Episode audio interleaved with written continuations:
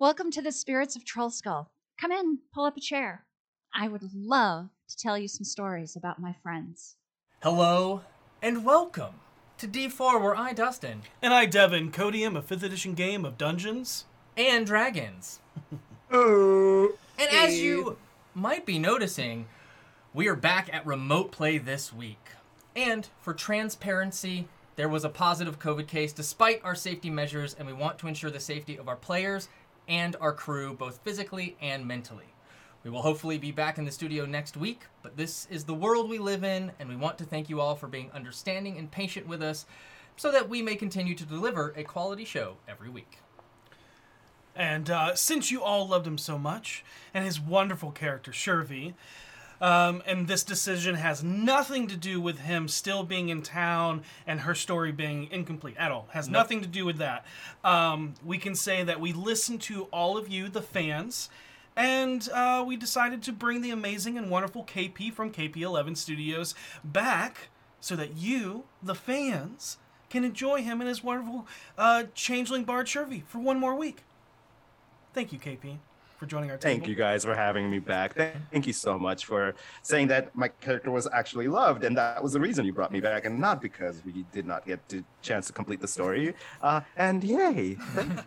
And without further ado, let us immerse ourselves into the chronicles of D four. And we're back. Last time, on Demiurge Daughter in a Discordant Dimension, the group individually came out of their separate visions as their perspective warped and twisted into the unknown chaos that is the plane of Limbo.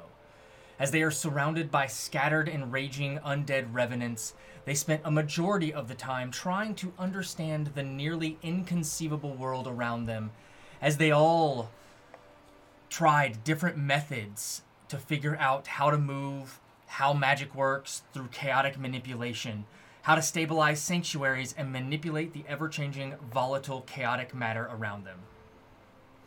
In the distance, they are led by a beacon of pleasing synesthesia in the world of discordant chaos. When you, a place where you hear smells, see sound, and smell color.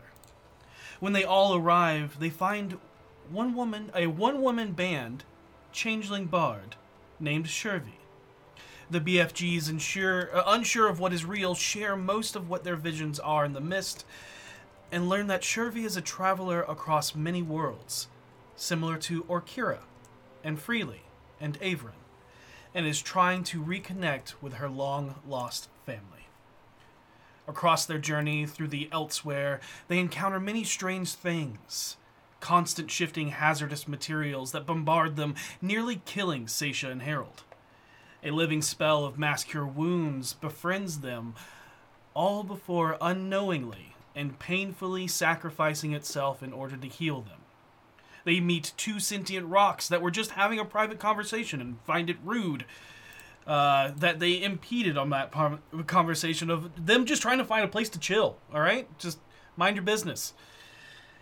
And as well as a myriad of other things that they encounter.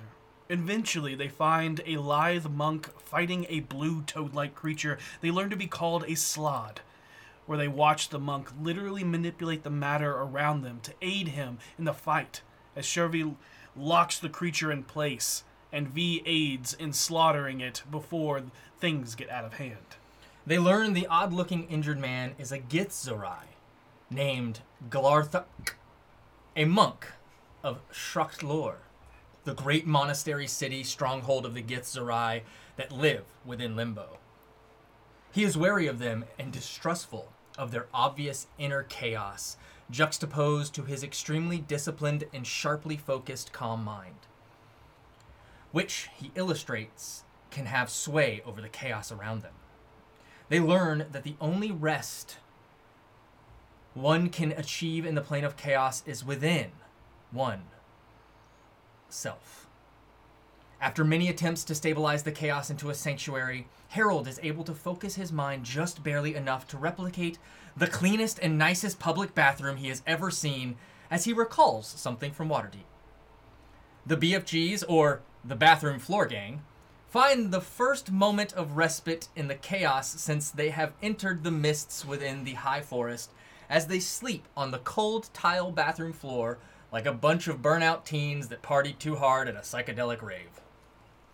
After resting, the party follows the monk to this colossal fortress monastery tower. They see it is protected by an army of chained and mind-controlled Slod of every color. Upon entering, the Githzerai warns them to keep up and to not get lost, as the adamantine building constantly shifts around them like a puzzle cube, entrapping them in darkness as they move swiftly through the entrapping labyrinth together.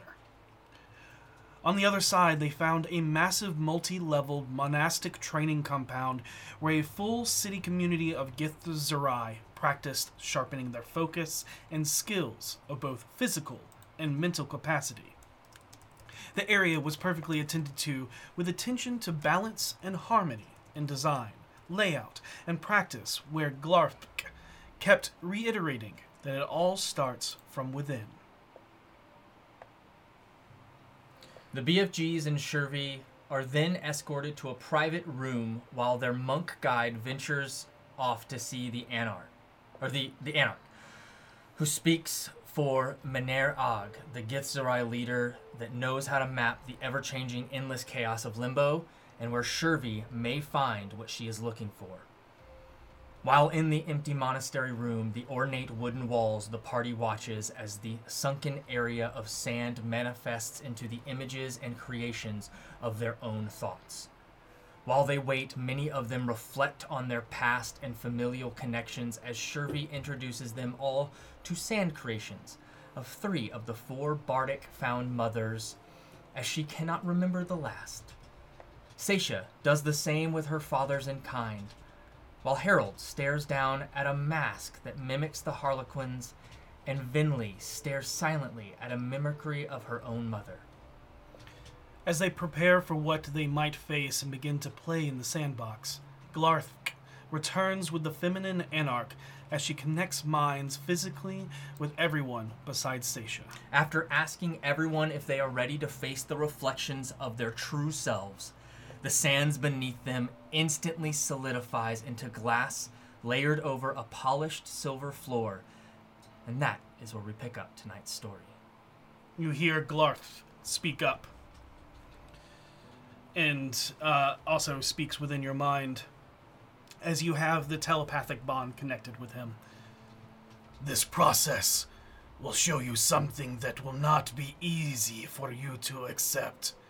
However, it is the first step in understanding oneself, and with practice in self-reflections, you can possibly learn to quell the chaos that lies within you. Prove you are capable of doing this, and the Anarch Shast will speak on behalf of Menyar-Ag, the Great Zerai, if you are found worthy of his respect and knowledge. As you focus on yourselves in the looking glass, listen to Anarch Shast as she will try to help you with the enlightenment we have learned over eons. Shall we begin? I, uh, can we, like, get, like, some water or something? Can we have to, like, start, like, now? Is it, like, an immediate thing? Because I could probably, like, give it a, a week or two. You know, this place seems pretty nice, and I'm sure let's, you'll make... Let's just get this over with, Harold. I, I, I would like to go find my family, if possible, so maybe a little bit sooner than a week. Now would be nice. And you see um, the Anarch hold out a hand as a glass, like a goblet, kind of like in a clay jar, uh, floats over to it, uh, like past her and towards you, Harold. Seisha walks over to Harold and just kind of takes one of his hands. It's okay. Uh, we can do this. Uh, we can. We have to, Harold. And Harold, you see that in that, you know, clay goblet, um, there, it's water. I will take the water and just chug it unceremoniously. Just anything to buy time at this point, and I will nod my respect and awkwardly go walk back over with it and hand it over. In the chaos that is the duality of ourselves, there is the material self and the spiritual or shadow self.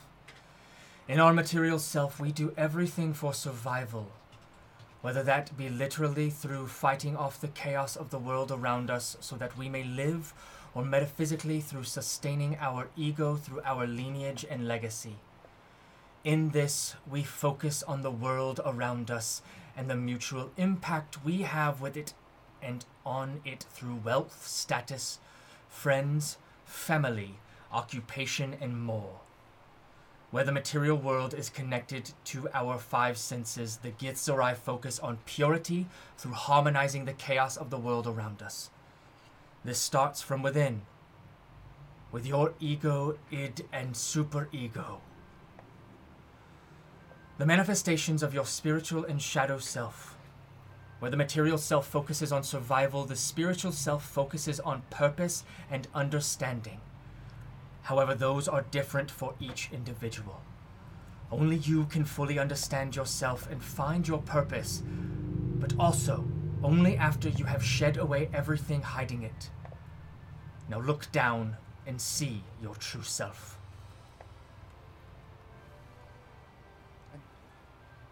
And Can I as, get a summary of that? That kind of all went over my head. But... I looked down. Oh, I looked down. Okay. Uh, uh, Galarth s- speaks up, uh, speaking to you, Shurvi, and goes, "Pay attention. The Anarch speaks so that you may know enlightenment, but she speaks of the duality of the material self and the spiritual self, and you are now reflecting upon the second." And as you look down okay. into the reflection of the mirror, you see everyone around you in their normal form, as you see them regularly. Everyone but yourself.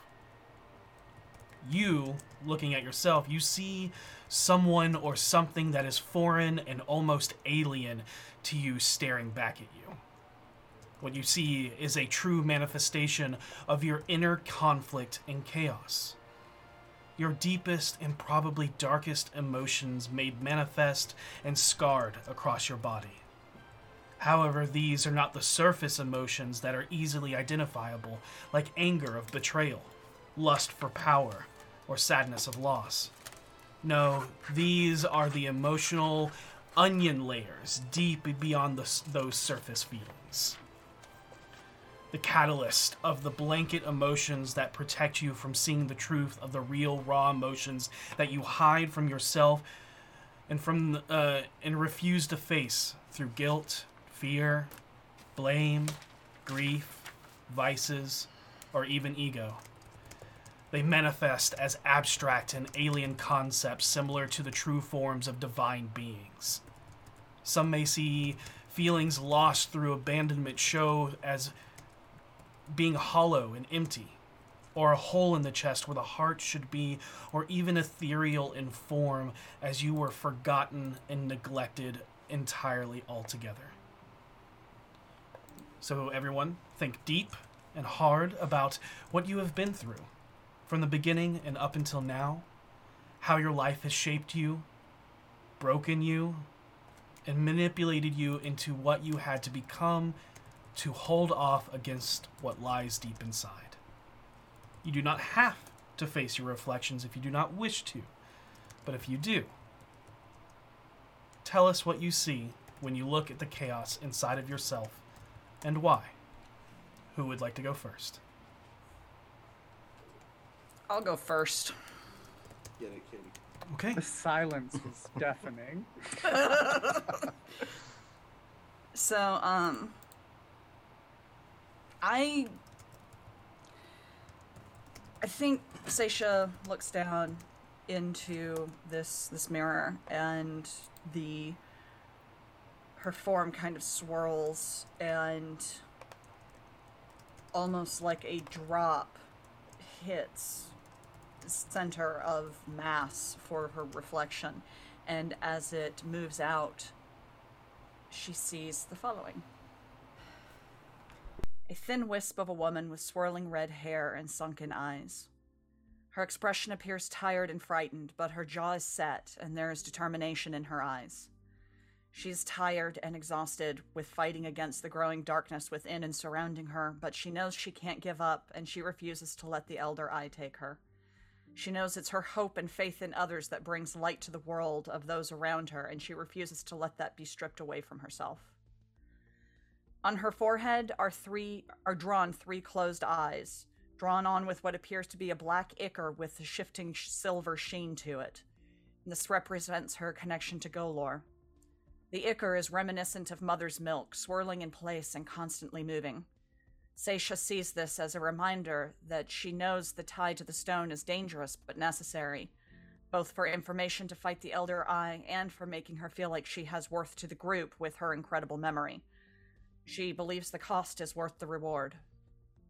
Her face and body look beaten and bloodied. She's taken a lot of damage and pain on her journey, and the pain and her suffering have left marks on her soul. She wears a softly glowing, golden Grecian-style gown that turns to rolling fog at the knees. Around her neck rests the holy symbol of Oghma, and over her heart is the pin of the Emerald Enclave. Rather than being metal, however, the scroll of Oghma is a small vellum scroll with silver, or, I'm sorry, with golden caps. The Emerald Enclave pin is actually a leaf with vines splayed across her breast. These attributes are the positive things she finds comfort in. Oghma and what she believes to be her mother's influence are represented in the gown. The tokens have taken these new forms because they're so real to her, and they are the anchors that she sets her beliefs by, not merely symbols to let others know who she is. Her wings are out. Each is the usual feather to mist in appearance, but instead of a feathered edge, the outer structure is an arm ending in a hand with an eye in it. She sees her divinity and the eye's influence in her radiant soul form. She believes she is still mostly herself, but cannot deny the encroaching corruption has a hold on her. Scattered across her body's skin are a quartet of names written out in Celestial.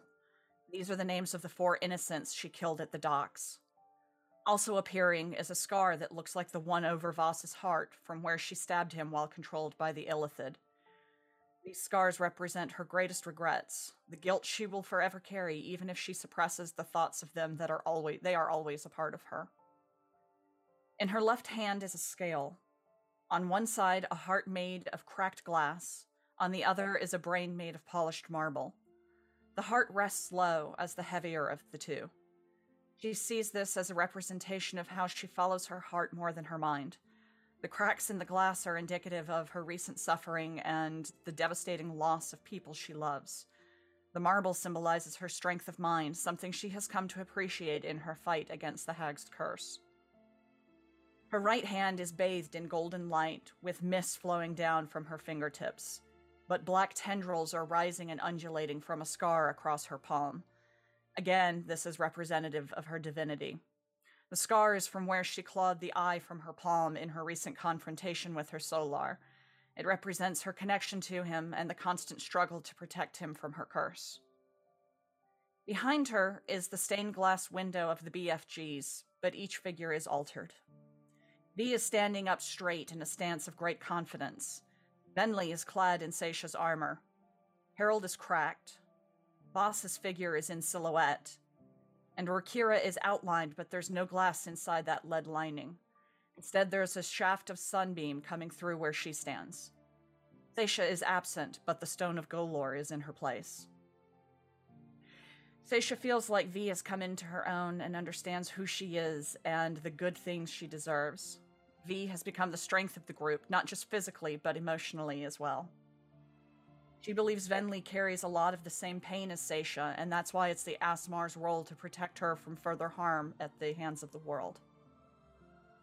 Her anguish over attacking Harold, combined with her unspoken resentment of how he handled confronting Voss, has her feeling confused and guilty.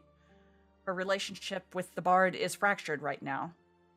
Not broken, but cracked. Orkira is gone, but the light she brought them is still with them. Voss. Seisha looks at the black figure, the void in her world. She wants to hate him for abandoning her, but, much like the case of her mother, Seisha buries the pain and rejection behind a belief that there was some greater reason.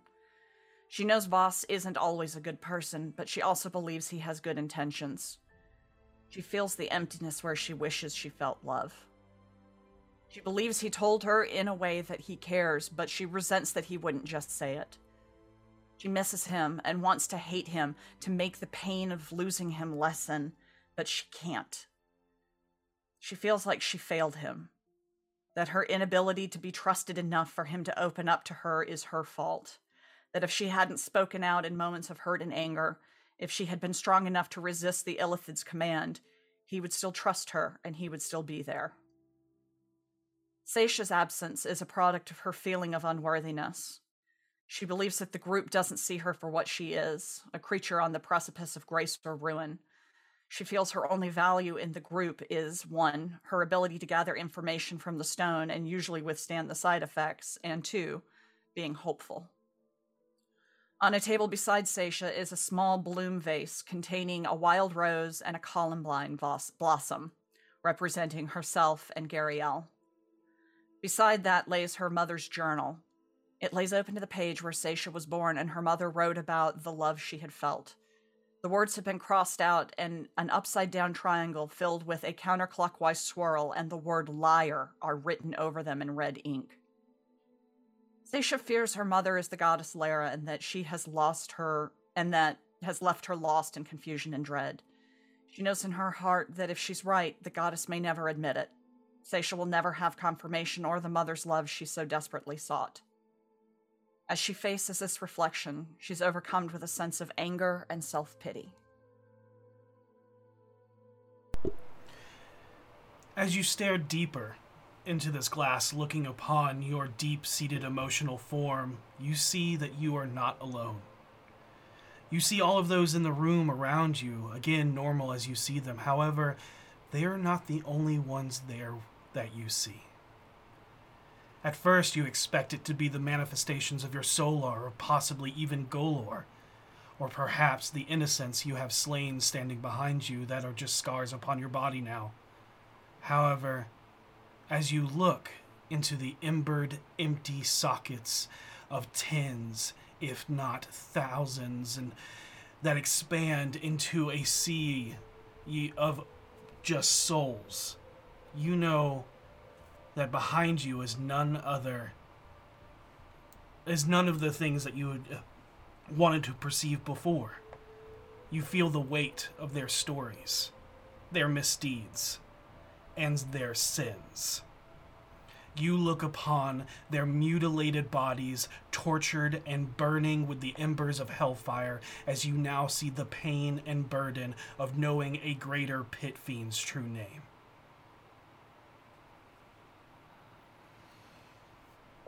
People will do anything, no matter how absurd, in order to avoid facing their own souls.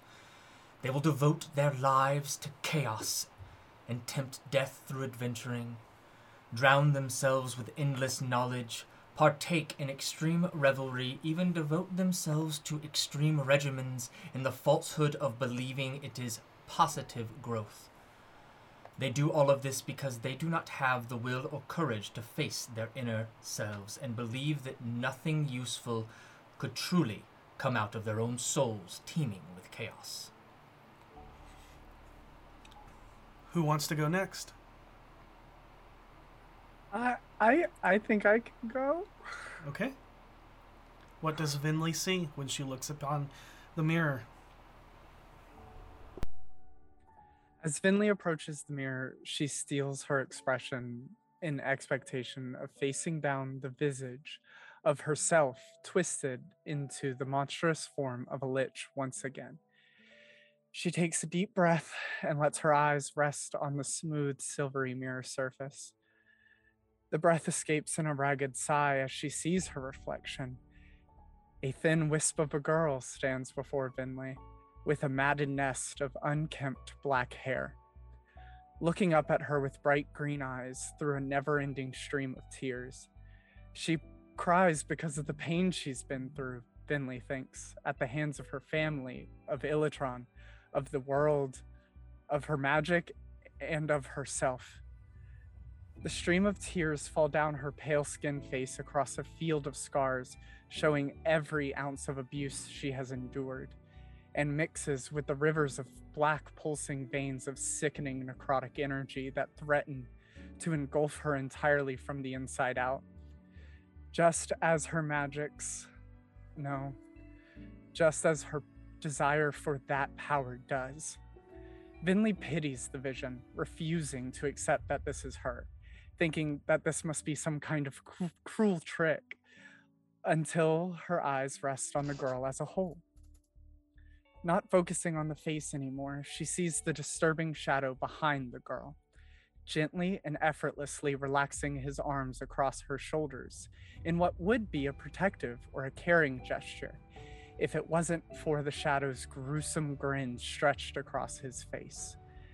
The shadow of Illitron's hand moves across the girl's left collarbone, proudly caressing an open wound carved into the girl just above her heart in a way that screams at Vinley, "Look at what you did, Vinny." She realizes in that moment that the wound is a name written in Infernal. Davil's Star Song, the ever-present reminder that Vinley was willing to remove someone else's freedom of choice for her own survival. Vinley begins to silently panic, clenching her jaw tighter and tighter, threatening to shatter her, shatter her own teeth as the vision overwhelms her. She thinks about her friends to try and calm herself, but that only gives way to Voss's words of warning that Vinley would cross any line to assure her own safety and gain ultimate power under the guise of safeguarding others. After all, what kind of person would attempt to sell another soul? Vinley accused herself. She begins hyperventilating, unable to catch up to the thoughts racing through her mind as she clutches the sides of her head, wanting to scream or to run. Run. That's what you do when things get too hard, isn't it, Vinny? You cut the ones you endangered off because they're just walking corpses. Pathetic. The shadow spits at her through a clenched, almost painful smile. Vinley shakes her head, not in refusal, but in clarity, as the shadow digging its hands into the girl's shoulder begins to twitch and jerk as its form changes into a more feminine shape. Her shape. Vinley gasps as she looks once again into her own eyes, now devoid of any ounce of compassion, her pale skin now gray and riddled with signs of rot and decay. Or maybe you're the corpse, trying so desperately not to become like one of your little playthings. The shadow of herself then motions her hand towards the black handkerchief tucked into one of her pockets. Vinley begins whispering to herself, "No, I am alive. I am alive," over and over again as she collapses to the ground, touching the mirror. She can hear her own voice in her head laughing at her the way Illitron laughed at her the night she killed him. As the girl in the mirror reaches into her collar of her tattered linen dress and pulls free a large golden locket from the cloth. It sparkles and glistens more beautifully than anything Vinley has ever seen. The little girl opens it, revealing three shapes. A tiny sprig of a Jericho rose, as green and as lovely as ever. A string from a lute that hums a melody as gently as the summer winds. And finally, a soft blue silk-wrapped cocoon that vibrates with life, beginning to change and evolve into something new and spectacular. Vinley's mind begins to race to try and comprehend what this girl is trying to tell her. She thinks of the people connected to each item. Fala gave that rose to her in a moment of weakness for Vinley, not out of pity, but out of worry for someone they cared about. Davil's lute string that played a song for Vinley that calmed her ever-growing anxiety that night in Ullivan, and Savard, the little insignificant bug that chose to stay with Vinley for its entire existence and beyond. Vinley thinks about her friends beside her and the people she cares for in Waterdeep, and accepts for the first time, in a way that cannot be ignored by her cold cynicism, that she exists both to protect them and to be protected by them, not out of duty or obligation, but because that is simply what you do for the people you love.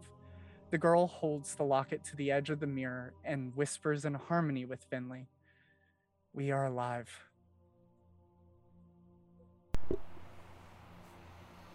To be solely focused on positivity is a philosoph- philosophy and practice of hypocrisy, because you deny yourself the necessity of letting yourself truly feel and be your whole self. Your oppressed emotions and turmoil will manifest itself eventually on its own accord if you do not control it by letting yourself feel and process all of the emotions that manifest within you. A song is meaningless if it is not truly born from the whole of your heart. Who wants to go next?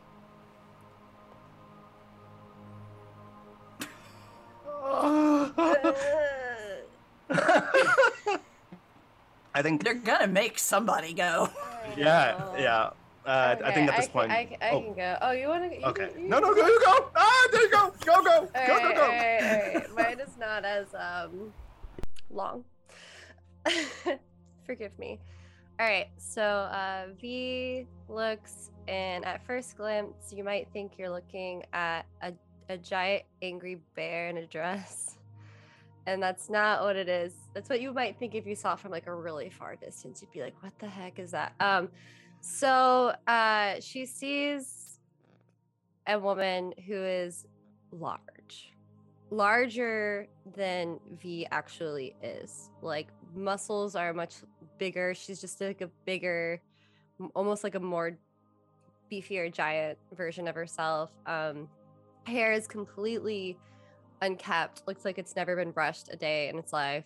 Not that you should be brushing curly hair anyways. Um, and it's got like a bunch of like twigs and leaves and like stuff stuck in it. Um, she is wearing like this really nice dress, um, but it's like super ripped up and tattered, but it looks like it's from some of the most expensive cloth. Like it's like this cream cover- color with this covered in gold filigree. Um, the fact that it's all tattered and worn shows that she doesn't, this is supposed to represent the fact that nothing will ever be good enough. It could be the nicest thing in the world, and there's always going to be something that's better. And she's not going to take the time to ever take care of it and make sure that it stays nice, um, because it's easily replaceable. And um, she looks like intensely very like angry. She's like hu- like that heavy huffing breathing, like maybe she just got out of a battle or something. Like this really intense, scary, really scary, like focused anger, and it's like very decisive. Um she's holding uh, her grandmother's axe, but it's completely soaked in blood. It's just dripping. You almost don't even realize that's what like that Uh, it's that axe, because like you can't see the color, you can only really like just see the shape of it. Um, and it's just, you know, when that represents the fact that when V gets impulsive and she's angry, she feels like she could tear anything and anyone down that gets in her way without a second thought. Um, And uh, she pulls out of like a little pocket, the dress house pockets, um, a still beating heart. It's very large, very large heart. Not like a human heart, like maybe a Goliath heart. Uh, it's insinuated that the heart's still beating, like it's alive somehow. And uh, this represents uh, her... the heart of her father, in the sense that she doesn't want to let him live, but she also also doesn't want to let him die. But she also is always so angry and so upset and just wants to also like beat him at his own game, and she eats it.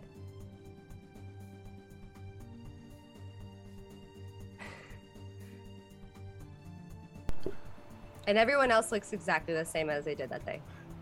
Uh, yeah, uh, so we know a lot about the deep-rooting emotions that arrive from your father. Um, and it feels like a lot of this is having to deal with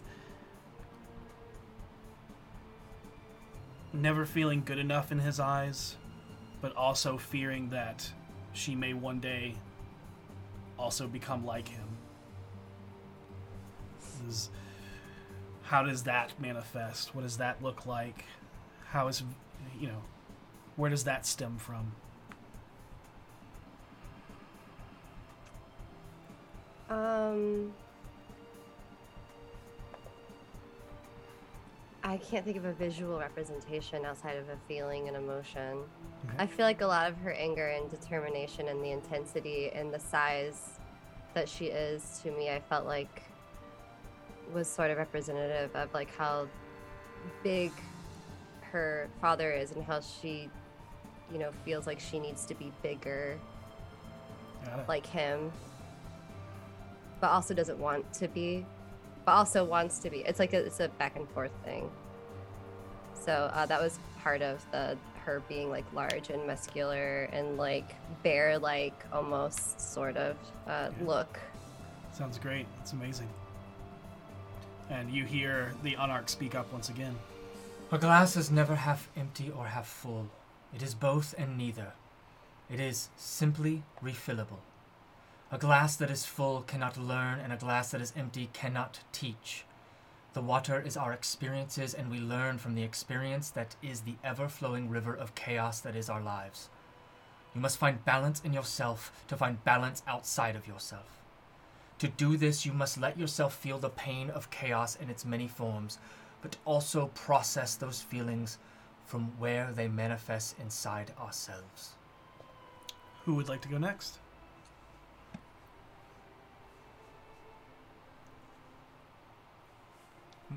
You're muted. Uh, yes, I guess uh, Shuri will go up in front. Um, and you see her looking into this water, and suddenly she's teleported. And what, like you're seeing her uh, through her perspective, through her eyes. And initially, what seemed like she was five foot six, five foot four, five-ish. Suddenly, now the perspective shifts to us much. Shorter level, much lower level. You are almost like table height, which would put her at around five, five. I mean, a four ten ish. And uh, you see her looking quite joyful at first, very happy, just um, on the ground, uh, you know, playing with some toys. When suddenly you, she looks up, and she looks to be in like a tavern sort of situation, and then the door has opened, and in the distance you see four figures walking off. It's silhouetted, you can't quite tell what they actually look like, and the face of joy that that she was having suddenly drops, and she goes, no no no no no no don't don't leave don't leave no hold up hold up please please and then she gets up, uh wobbling at first, and then starts walking towards the door, and as they can't hear her and keep moving, she starts picking up her pace, starts running at a certain point, and as she goes and she tries to reach for them, you see her grab on, and as you as she grabs, it almost feels like she's grabbing onto the fabric of of reality or space, and it tears, and each time she grabs and tears, she seems to be teleported to a new location, getting more and more desperate. You see the first tear jumping into a forested area, the next one jumping into uh, this very mystical desert with floating rock, another one going through almost seems like space, and each one pulls her to a different location, and she's getting more and more desperate. What you also notice now is that as she's tearing at these locations, you see her visage tear along with it. Each time her features change, she's now what once was a uh, almost a tiefling, tiefling-looking girl changes into an elf, then into uh, a green goblin, and it's each one just constantly shifting her look as she's having to adjust to different locations, to different scenarios, getting more and more def- desperate, never quite reaching the people that she's wanting to reach. Ever more, they seem to be just going further and further away from her, and she just starts crying, going, please, please, just, no, take me with you. Just just take me with you. Why, d- don't leave me here, please. please, please, please, please, no. Uh, and you just see her finally trip over something and fall on the ground. And when she gets up, she's back again in that tavern. And then when she looks at herself in the mirror, she doesn't even have a feature. It's her face is blank. And she starts patting her face, trying to remember what she actually looked like on that day when they had left, not knowing what her features originally looked like, whether they would ever recognize her if they saw her again, whether she would recognize them. She seems to have this image of them, but doesn't feel like it was real. Maybe, maybe it wasn't how they actually looked like. Maybe in all these adventures, they might have crossed paths and she hadn't known. And they didn't see her and she didn't see them. And you just see her continue to clutch her face, trying to speak, trying to cry, but no sound coming out because she doesn't remember her original voice. She doesn't understand why she can't remember. It's been so long. And you just see her on the ground shaking as if though she's crying without noise, without sound, without any physical emotions manifesting.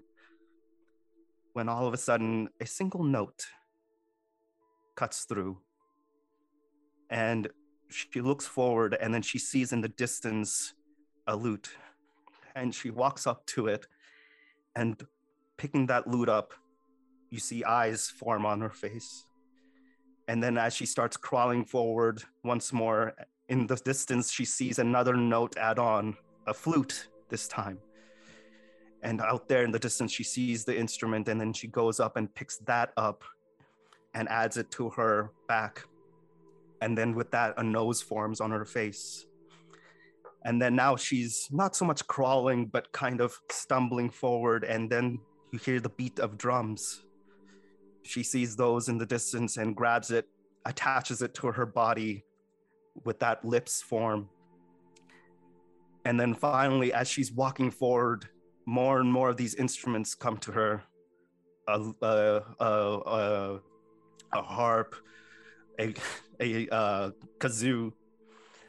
And each instrument adds not only onto her body, but features back onto her face.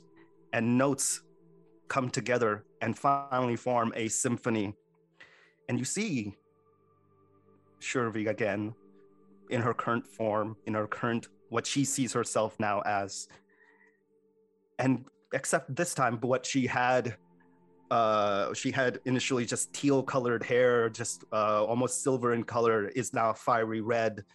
She has markings on her face, just showing the stories of the places that she's been. And you hear in the background, the symphony at her back of the song that her mother, all four of them would play for her. And then you just hear her look forward and go, one more step. And then walk through the door once more. And that's where it goes.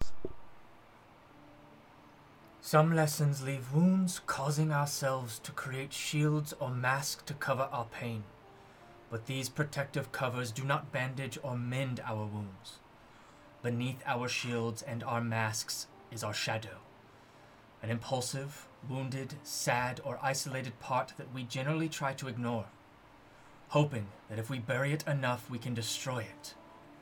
However, the shadow can be a source of emotional richness and vitality, and acknowledging it can be a pathway to healing and an authentic life. There's only one left. Oh, God. Here we go. For all of you at home, I'm a pretty emotional person, so if I get emotional, I apologize. Don't um, apologize. So, Harold, uh, and, and all these other people wrote these really beautiful things, and I told myself that I wouldn't be authentic if I didn't just do it off the top of my head, so here we go with what tiny amounts of notes I have. Harold, look, like, Harold hesitates. He's clearly the last one that wants to look down. And he looks down. And as he looks down, he sees a he sees himself, but his smile is stretched much wider than normal. And he looks just absolutely happy. And he's walking, and he notices that he's walking not on the ground, but on music. It is actual stretched music going miles and miles. And he recognizes the notes immediately and, and knows the, the name of the song. It's the Dance Macabre. And he sees this grinning face marching along. And it's almost like a play with all these people with him. And you recognize these people. And they're you guys, but they're all you as yourselves. But as the music goes on, you all slowly drift further and further away. And he continues to march to the beat. And you see him starting to drag and getting slower. And the music's getting slower and darker. It starts to play in minor. And he reaches up, and you realize that he doesn't have his mask on his shoulder. He pulls the smiling face off of his face. And behind that, as he puts it on his shoulder, everything starts to change. Behind that is a muddled porcelain that doesn't have distinct features anymore, forgotten from something he, he can't quite put together. Whoever this is, there is no face. There is no memory of who this person was. Just the pieces. And just like porcelain, it's shattered all over. And you see a red liquid holding them together. And as each piece falls, he struggles to keep them in place while keeping the beat and the music. You notice that in his back, as his clothes changed to those of a purple jester, just like those of, of what, the person that used to be his best friend, stretched from his back are blades, long and kind of bunched up all in one place in his back. You immediately would recognize Voss's knife. You would recognize Matt's, you see uh, the same weapons that Matt uses. You recognize uh, weapons that hung on the walls of the Castellaners. You see a fork that his father favored. All of these things are jammed into his back so deep that he's having str- he's struggling to move. And his jester clothes, once again, they they are absolutely reminiscent of the Harlequin. From his hands, there are just, it's weeping blood that leaves these trails of notes behind him. And he's struggling to keep all of this together at once. As he continues to go, he sees a broken harp in the distance that he's, you can tell he looks at it like he really wants to be able to play, but there's just something keeping him from it, and he continues to march past it. You see now there are chains that whip down and catch him in the shoulders, jolting his body, and they all stretch up to different things. One of the chains is made of vines and leaves and has bugs crawling across them and stretched to a fey creature, the one that has given him his powers most recently. But the muddled features and such make it hard to see. It's more silhouetted than it actually existing. There's another one that stretches, and it looks like it has multiple designs. Some of them are scientific, some of them are magical, and they stretch to Averin, who's holding it, but doesn't seem like he cares too much, and it seems to be in a conversation with somebody else. You notice that there's one for that stretches up that has thorns all the way through it to the rose, who's gripping it tightly and twisting and is whispering to somebody you can't see. And finally, you see one for the Harpers, who look confused and as if they're trying to find where he is. You see him begin to...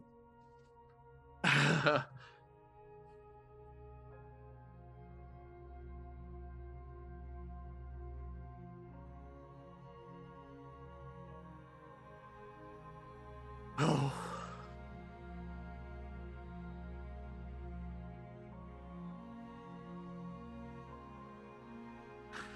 You see Pixel in a cage in the woods, reaching for him. And he knows it's his fault. On the other side of the music, you see the Castellaners reaching for him as they're being t- led to the gallows. And he knows it's his fault. And as he begins to step over, the bodies stretched across the music. No matter how close he gets to the end, it seems to stretch further. And there's one small body on the road. And he doesn't want to look. But he knows it's Petunia. and he knows it's his fault. And Harold grits his teeth, tries to push past it all, and he grabs the mask so tight it almost breaks, and he shoves it back over the porcelain. And where the grin was, he just looks determined and continues to play the music and march forward towards that ending.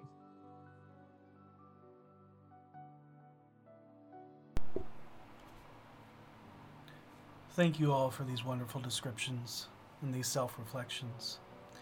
I will take a moment out of play. Is everyone okay? Yeah. Okay. Take a moment to breathe. If you have something to drink, please drink. But the Anarch will speak up. To be able to quell your chaos, you must identify your shadow. Allow yourself to feel the chaos of emotions and thoughts that dwell within you. Investigate your wounds and inner turmoil objectively but with compassion. Focus on calming these emotions through meditation and breathing. Explore your shadow so it does not consume your thoughts and actions. Nurture yourself and your inner child through forgiveness of oneself and forgiveness of others. You will not be able to find inner peace in this existence, but you have been shown what most refuse to acknowledge. I hope you understand and accept this very rare gift we have given you. Very few have ever been allowed entrance into our walls, but you You helped save me from the claws of a Slod, and I could not allow myself for you to perish through your incompetence to traverse the chaos of Limbo. Hopefully, at, le- at least understanding your chaos will help you control it so you can traverse this plane more adeptly. And Ed- everyone... gain some boons from this experience. You can all add a d six to any intelligence check to manipulate basic matter for twenty-four hours. Uh, you have a one-time reroll to m- manipulate uh, basic matter uh, before the next long rest. And you can choose to replace the intelligence check for any saving throw against unstable matter. So if we say make a dex save, you can say, uh, you know, as something explodes around you, you can say, I want to use an intelligence check instead, and that would also have the d six added to it. You do not have proficiency with it, but it is in a base intelligence check, just so yep. everyone knows. But uh, after Galarthak says this about thanking you and the severity of what you've been given, Uh, the chance to experience. The Anarch continues. Zerth, Glarpk speaks truth. You stepping into these walls is a feat most beings are not given privilege of. I warn you that Menyar-Ag requires your knowledge of our presence here, and especially the nature of our defenses, to be stricken from your mind permanently. You will retain this room and this lesson, but you will not remember us. This is a prevention, for if your brain is ever devoured by a geik, what you refer to as an Illithid and mind flayers, do not know where we are or who we are. I... I can't agree to that. Why not? Because the tenets of my god stipulate that no knowledge should be destroyed. Guard against ignor- ignorance means never allow knowledge to be destroyed. This is not a request, so you should not question the Anarch, and beyond that, do not defy the will of Menyar-Ag. I can't defy the will of Oghma. It's... It's in the interest of protecting them. It's ultimately the only way we can be sure they'll ever be safe. If the lessons we learned here, if the truly important knowledge we keep... We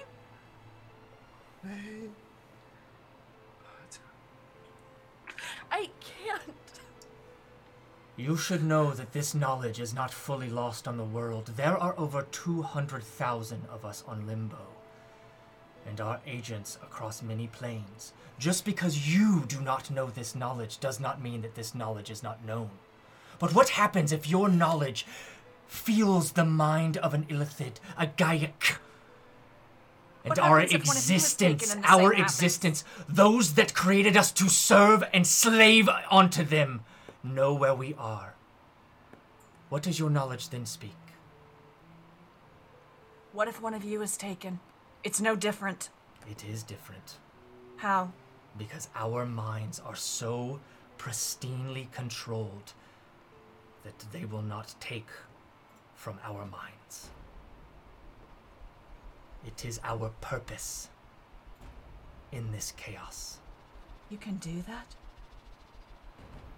A strong-willed mind can do anything.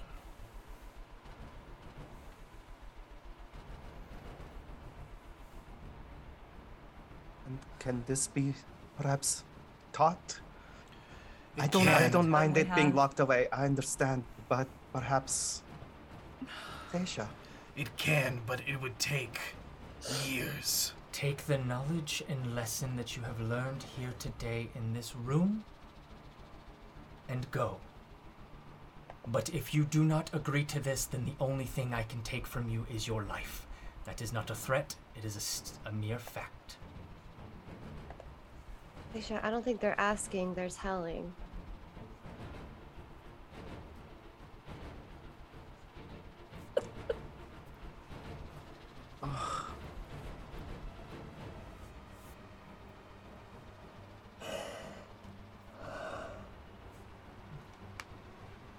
If there are no further questions, Mizerth here will be here to answer them. I will speak to Menyar-Ag and return shortly. And with that, the doors behind them open. The Anarch leaves, but uh, the Zerth stays behind.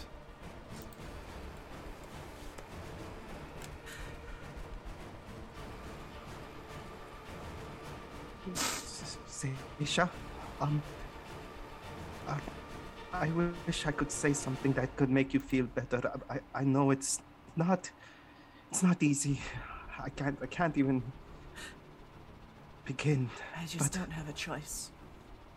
Right, which means you didn't do anything wrong, because no, it wasn't it willful ignorance. No, it does mean that I'm still allowing knowledge to be destroyed. So if you die, it won't choice, be destroyed? So if it hurts me... Are you supposed to die in this situation? Is that what Oghma wants? Oghma would rather you you die than forget someone's name or face? Because I, I thought that raised, I thought that I thought that if you die, you would lose that knowledge too, because you cease to exist to retain it. As I was raised, do not allow any knowledge to be destroyed.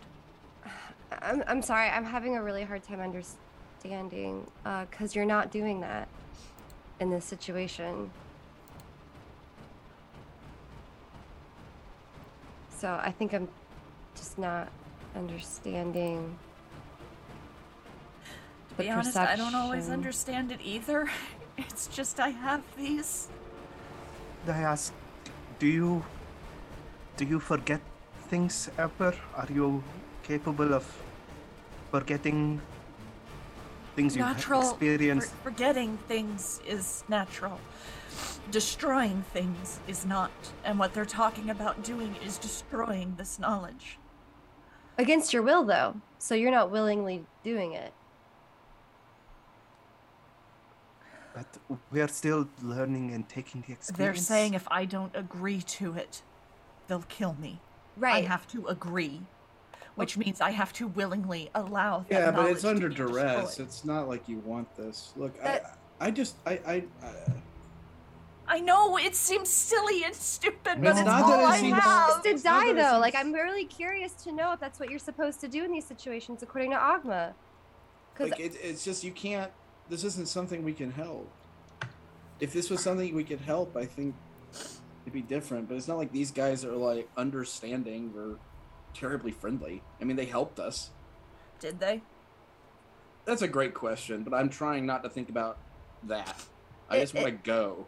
Does dying count as uh, destroying knowledge? No. Then what happens to the knowledge when you die? Look, if where does it go? I can't, I can't discuss with you why I think everything's going to be okay and why the knowledge isn't going anywhere, but I think we can probably guess why the knowledge isn't going anywhere. Because we aren't the only ones that are here. Yeah. It's fine. It's fine. Seisha. Um. I. It's um, fine. Is there any way to ask Oghma about it's, it? It's it's fine. We'll just do what they say. Perhaps you should listen or pray to your god to ask and see if this will I be don't forgiven. Know that I can reach my god here. But one way to tell. This is the realm of his oppositional force. It sounds like you're giving up before you even try. Have you learned nothing? Everything's a little raw right now. Understandable. As I said, this is not something easy to look at. Shuri comes forward and then just starts playing that simple tune right next to you. My dear, just deep breaths. Remember, one step at a time. You got this. I've, I've barely known you for a short period, but you are probably the most, one of the most strongest people I've met so far. It's not because, it's not because you are willing to show your emotions or that you are physically strong. It's, let me tell you what my mother once told me. Being brave isn't about being willing to face danger and running off and, and seeking it out. Being brave, being courageous is knowing that you're scared, knowing that you're afraid, but willing to take that step forward and face it. And you're brave. I, c- I cannot even begin to understand what you all have must must have been through. But the fact that you are moving forward and you're here and you're willing to take that next step shows that you are capable, that you are brave, that you are strong. And every obstacle is something that you can overcome. You have this, you got this. And you have us here for you. Seisha sits down and pulls out her journal and sits cross-legged, sets her journal in her lap and places her left hand on it and wraps her right hand around her holy symbol and closes her eyes. And begins praying. Oghma, I don't even know mm-hmm. if you can hear me right now. And I feel like I'm only coming to you when things are really bad, and I'm sorry for that. But I'm, I'm in a pickle. And, um... I'm really scared.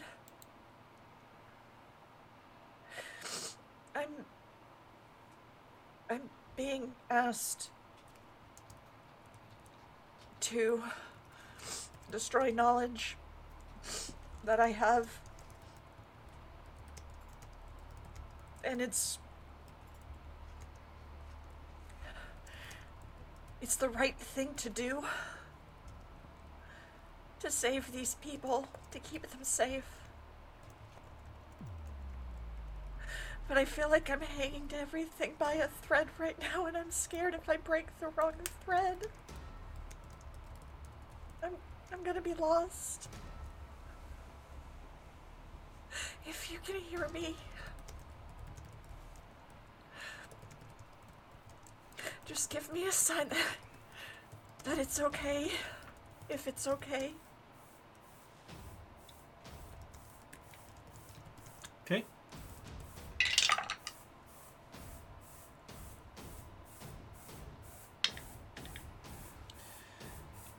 Uh, and your eyes are closed? Yes. Okay. You all hear very faintly. It's almost as if you feel it, or is almost like that chaos that is completely nullified within this fortress. That synesthesia of sound that was kind of like a feeling more so than a, a tone just kind of radiates within this room. You see that Galarth kind of tilts his head ever so slightly, trying to perceive something, as you see him then cross his hands, his fingers, and steeple a, a few of them pointed up as he concentrates and closing his eyes, trying to feel something else in this room. And you hear... You must listen to a lot of sad songs. Too many. And only Seisha can hear this. But you all... That tone is there. Why is it, despite how handsome I am, you don't want to look at me? And as you open your eyes and you look around the room, you do not see... the dark-skinned, very handsome bardic man in the regal f- clothes with the lute over his back, until you look down into the mirror. And you see Oghma in all of his resplendent glory once again. Hi. Hello. This isn't, uh... an informal call, I'm hoping. I hear your... I, I hear your song.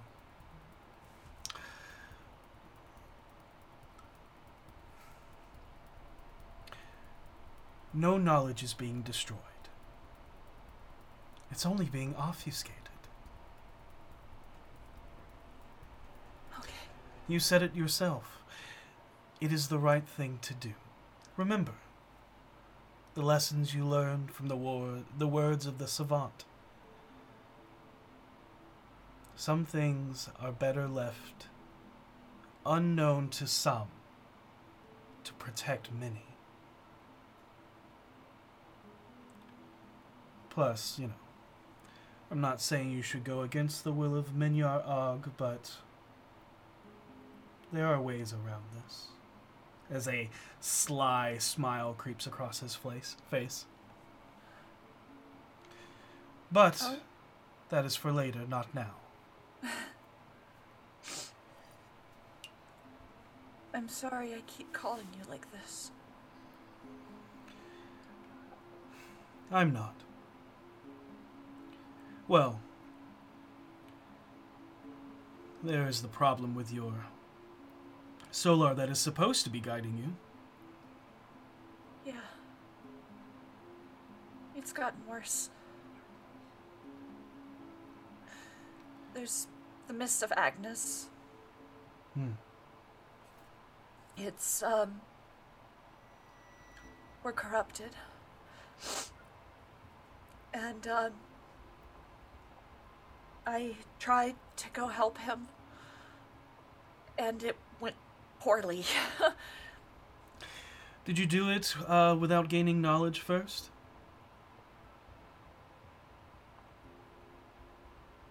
I did. Hmm. That's okay.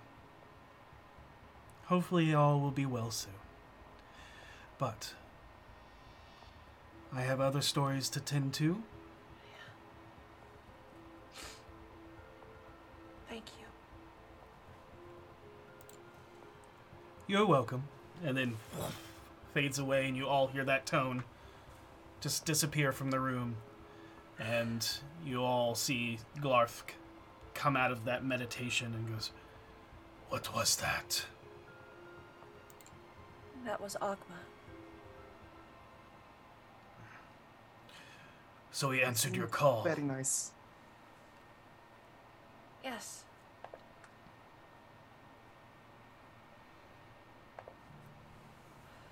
Yes, he did. And Seisha seems just at peace.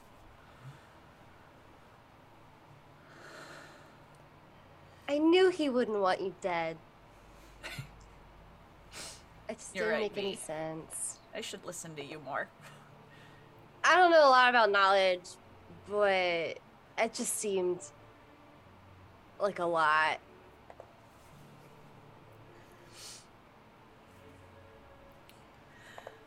Okay.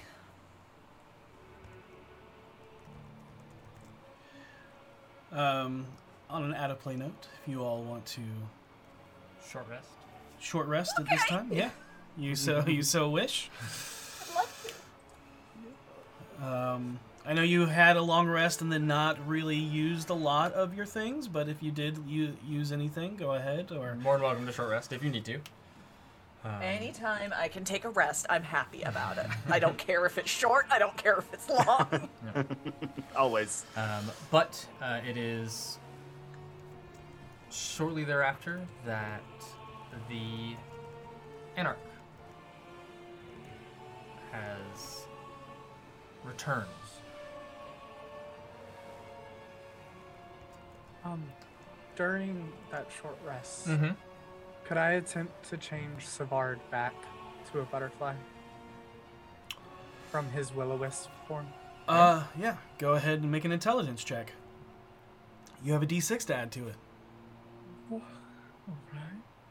Uh, yeah. Uh, twenty-five, natural twenty. Okay, okay. Uh, did you roll a D six on top of it? Yeah, I got a, I got a one. Oh. But that is enough to will the form of Savard back to that of the skull pellet butterfly. It's good to have you back. Uh, but uh, as it's being shaped, goodbye. I will see you again. And uh, I will let you know, does not speak from here on out. But the goodbye was to uh, say, like, can't talk anymore. But Harold? Yeah. You okay? Great. He says it's blatantly lying. Yeah. Just ready to go. It's all good. Okay. Yeah. So as the Anarch enters, she looks over at you all. They have agreed. I have spoken with the great Githzerai, and then looks to you, Shurvi. What you seek lies within the heart of the Eternal Storm. Oh, um, uh, oh, oh my God! Thank you. Uh, how, how, how do I get there? Looks to you, Seisha. You have the knowledge already.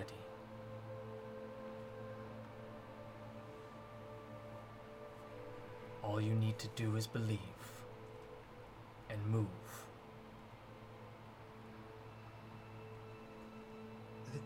Okay, I, I will, I'll, I'll do my best. Um, could I just at least get a general direction I can start? No, no, okay, that's fine. I, I'll, I'll figure it out. Uh, you see the ground beneath you, uh, go back to sand. As it's almost like the glass shatters instantly into just a thousand granules. beneath your feet. It does not sink, you know, you don't sink in, but uh, it is not, it's like hard impacted uh, beach now as this map forms in the sand. But you can see that this map is ever changing and shifting, and you see pinpoints that you recognize, or at least you've encountered. And there are a couple of times where they slowly shift, and then they'll blink and just completely appear on other sides. You see these two rivers that coincide sort of near what looks to be the center, and although that seems to be kind of an apex point, their shifting and flowing forms just constantly wave throughout. And on the far side is a ever-changing mass and a swirling vortex next to it. The elemental storm is the barrier between the plane of Limbo and the elemental chaos itself. And you can see just like the swirling vortex that kind of shifts and like gets stretched and moved along this the edge of the elemental chaos, which is the plane that kind of bands all of the elemental planes together.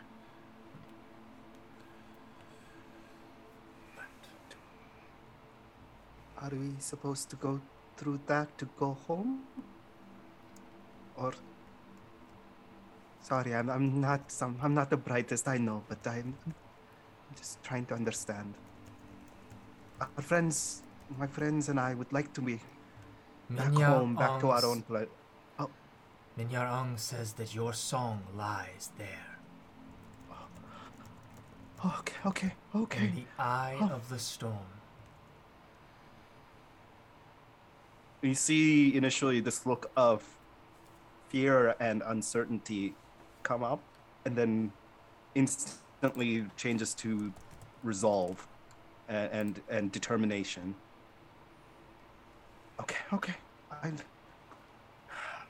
I'll go there then. Thank you. We'll go there. Oh, oh no, but... Yeah. Please, sure, you, you You're not going alone. Your... You're not going alone. Thank you. Um, thank you. You must make a choice.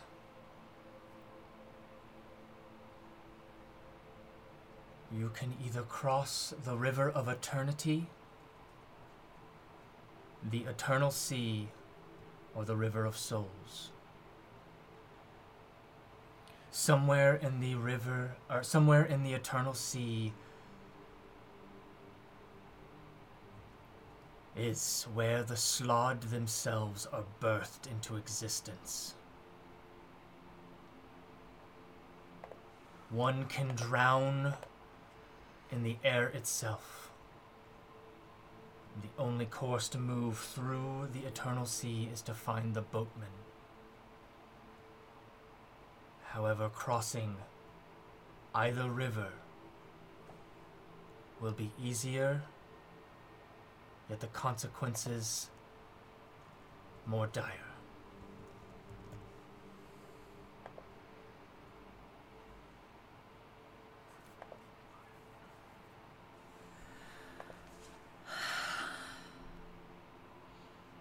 I say we let Shurvi pick. I don't mean me. No, no. Um.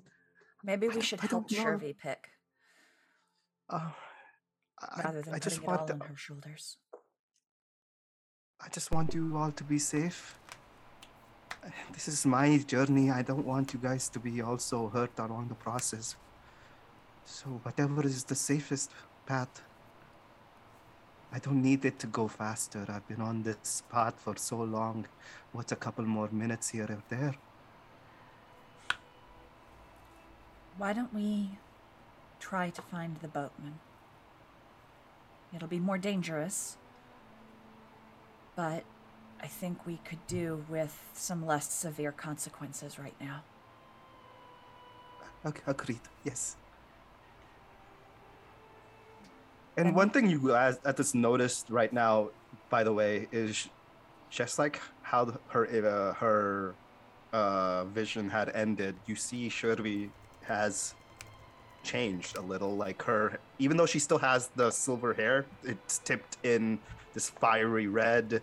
You see these markings slowly are appearing, faint on her on her face. Um, and if you were to look closely, they're kind of almost uh, writing it, it, that kind of trace her journey from where she's been. But as you go deeper, it's like it's like one of those images that as you de- go deeper and deeper, it just creates more and more images and it more and more patterns. Um, that that that's what's kind of like there now. She goes, okay, um, that sounds great. It'll be a journey.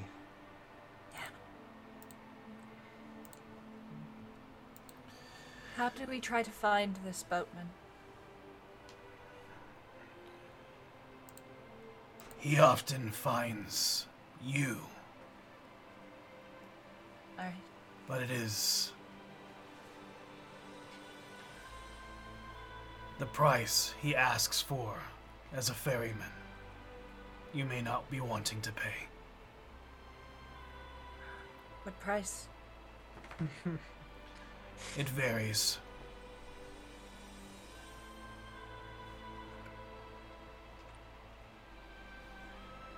There is no easy way to traverse Limbo. But hopefully now, you will not be consumed by it.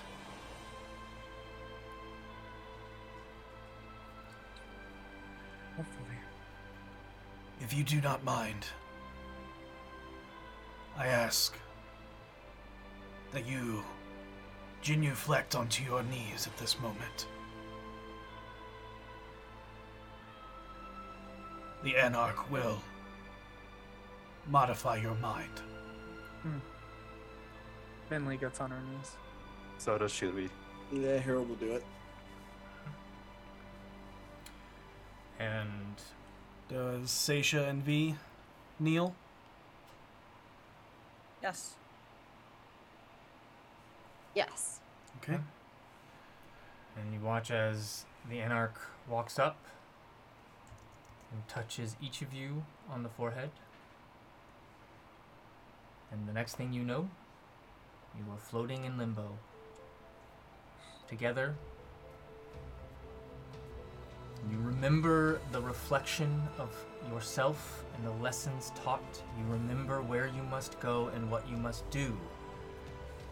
But you have no memory of the Githzerai or where they are located. You remember speaking um, to Oghma, but not fully for what. And you feel like Oghma is guiding you out of Limbo. That might be what your prayer was for. Got it. Okay. And how you were bestowed this knowledge. We should, um... we should head to the heart. Yep. Okay. Let's do that. Um, do I, so, uh, would this cons- be considered as an object? The, uh, the, the, uh... The heart, location, no. The heart, no? Okay. Damn it. Never mind. I know what you're thinking. um, just... Before we go any further... I'm really glad to be here with you guys. I'm really glad to be with you guys, but just not here. I kind of fall into the V boat with that one. I'm just happy that I met all of you. I, I feel like we were going to be here regardless, but the fact that it was all of you, I'm I'm grateful. Let's go find your mom. Oh, okay.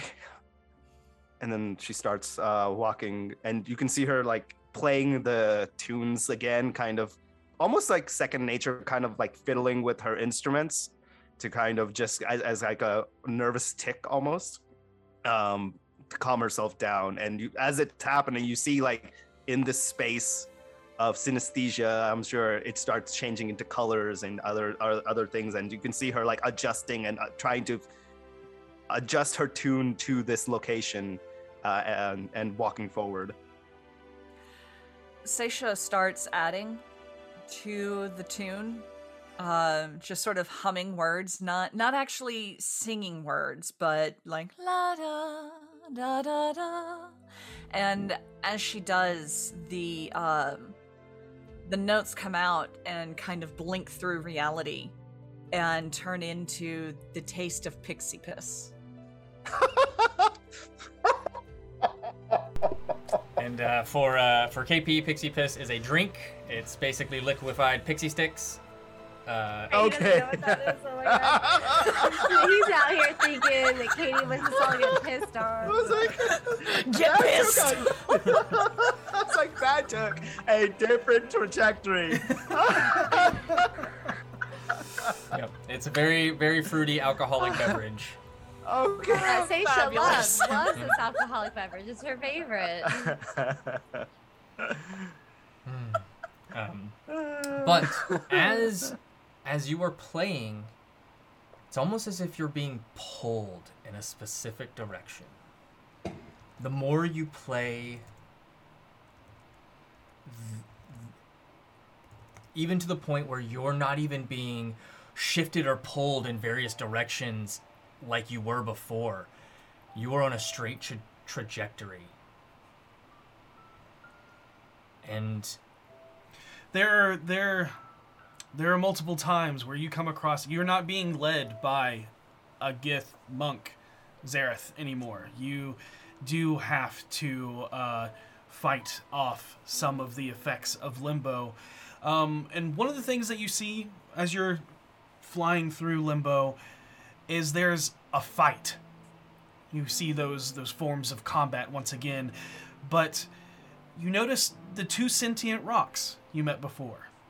A swirling vortex of what looks to be paper and a large pair of scissors where the blades are legs and they're in the, you know, the scissors are fighting like a Taekwondo capoeira master. Um, Fuck you. As they're all fighting over this pristine spot.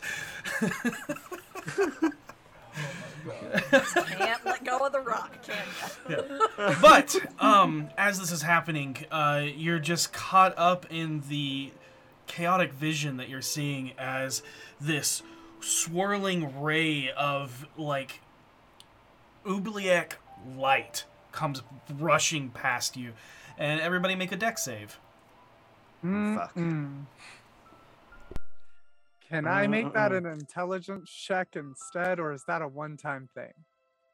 I can't remember. Do what now?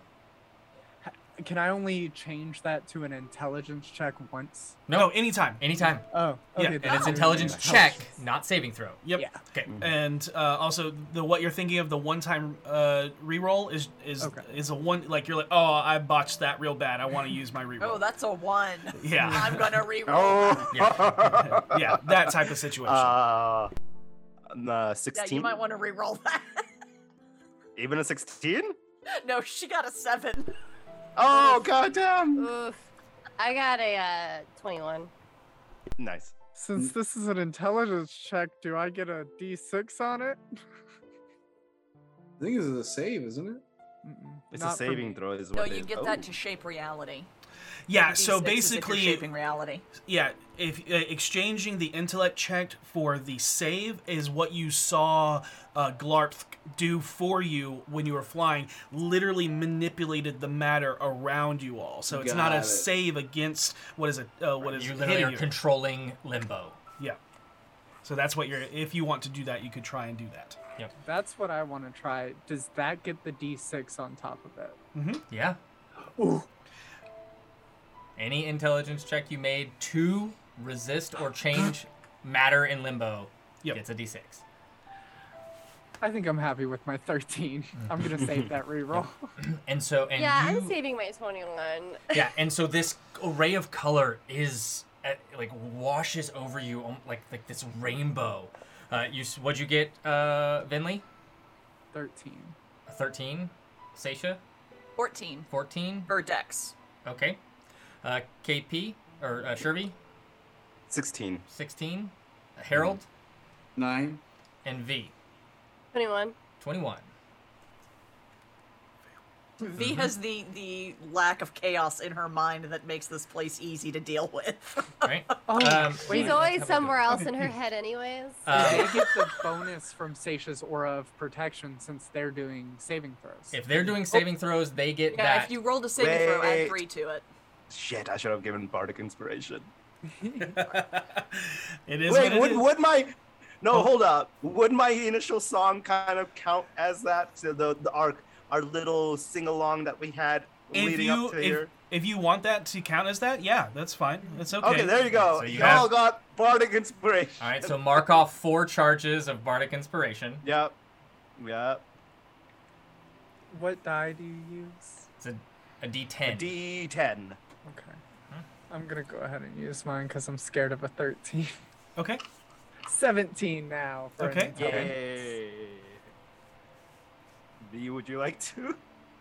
Or no? No, V's good. She got a I'm twenty-one. Good. Yeah. I'm good. Oh, that's right. Oh, twenty-one. Cool. I don't need her. I rolled a nine. What are, what are you offering? A D ten. A D ten. D ten.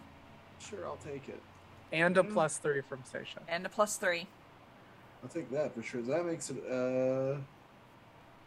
Oh. Oh, no. fifteen? fifteen? Yeah! Okay. Okay. There it is. Hi, everyone who forgot we were playing a, a Dungeons and Dragons game and were just talking to each other. And what did Seisha get? Uh, fourteen. fourteen. Seisha. Uh, yep, I need you to roll a D eight. Oh, no. Six. They need to make a Constitution saving throw. Okay. Uh, Constitution, dirty twenty. All right. As this light washes over everyone, there is a brief feeling of feeling everything that ever existed all at once. And then it vanishes almost as soon as it washes over you. Seisha, you feel your form begin to turn to stone. Uh. But you will your body and fight against it and push through, almost breaking off the pieces of stone as it's forming to keep your flesh intact. And as your eyes clear from this multitude of prismatic light, you're no longer in the sea of limbo that you once were, but instead stand on various platforms of elements. You look around and you are in the center of a swirling storm. As lightning of every color, you watch as the elements themselves morph and mutate. Vinley, you find yourself standing and being pulled into a mass of smoke and fog. Shurvi, you find yourself standing on this tiered platform. Various rocks and other elements shift and morph around you that float all around you. Oh, okay. Sorry. Yeah. V, you stand on the precipice of what can only be described as a floating diamond. Um, Harold, you come down and you look and you slip and slide as the entire land that you are on is ice and crystalline. Hard to balance and stand. And Seisha, you find yourself engulfed in water as it pulls you down. And that is where we're going to take our break. No, it's not. We're saying no. Rewind. No. Keep going. There is no break tonight. Oh, thank you all so much for joining us for this first half. We cannot wait for you to join us for the second. If you have not done so already, please enter hashtag beyond hashtag Eldritch for your chance to win an Eldritch Foundry miniature and a D and D Beyond Players Bundle. And we'll be back in about fifteen to twenty minutes. Okay. Yeah, that that was a lot. That was a lot to take in. So just just take a moment, center yourself, take a deep breath, and then we'll go on. And we're back. Hello and welcome. Ooh. Mm-hmm. Doesn't like that. Okay. Oh, you know, it's, it's chaos. chaos. No. It's chaos. Yep. Oh. Well, uh, speaking of chaos, our B F Gs and the illustrious Shurvi, oh uh, the bard across many planes, finds themselves in limbo, now leaving. Got it. Sorry. Yeah, yeah. Okay. Uh, okay, just so everybody at home isn't seeing what we're no. saying. No. When certain light hits uh, the map, it, it goes real chaotic. It's amazing. Um, but they find themselves outside of Shaktlor, the uh, monastery of the Githzerai, now after seeing their true selves and having a better understanding of how to manipulate the chaos around them.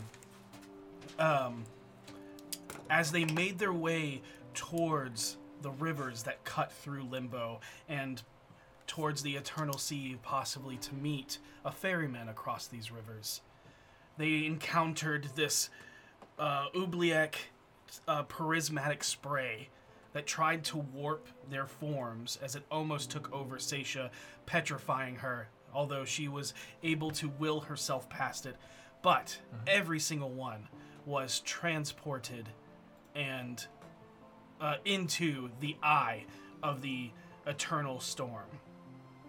And that is where the B F Gs find themselves amongst the chaos.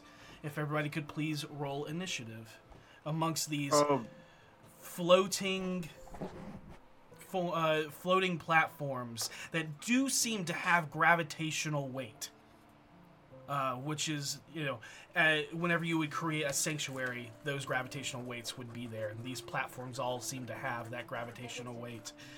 Um, nope. And uh, you notice that the platforms themselves are this amoebic chaos that is constantly shifting between the elements and uh, other things. As Seisha is was standing on a platform, but then gets sunk into water. Vinley is now engulfed in smoke. Uh, Shurvi is upon solid rock.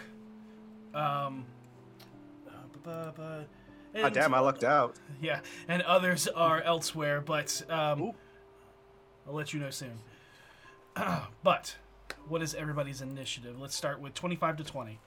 twenty-one. twenty. Okay. I win. What do I win? You get to thwack first. Oh, okay, cool. Okay, uh, uh, so... V was twenty-one, Harold was twenty. twenty-one. Uh, Harold Shurvi is twenty. Shurvi. Shurvi, sorry. Shurvi is twenty. I didn't hear a Shurvi verse. Okay. uh, twenty to fifteen. I got an eighteen. Um, twenty or fifteen to ten. Uh, thirteen. Uh, ten to five. Oh. And Seisha. Oh, no. And Seisha. Seisha, what'd you get? Roll. A three? Oh. A three. A whole three. Good time. That's a big number. Something big could go three. After me. It's possible. It is quite possible. Not likely, but possible. You watch um, all of them are right behind you. Right. I'm sorry. Where am I? Am I on Hold the map? Hold on, I'll let you know. My, my dice are still behind me, which do me no good. Okay. Somebody had to get out of their little hole you know, Babs back in the back behind us there. Thank you for running tech. Love Yay! Um, love you, mean it. I got him. You got both of them? Yep. Okay. And...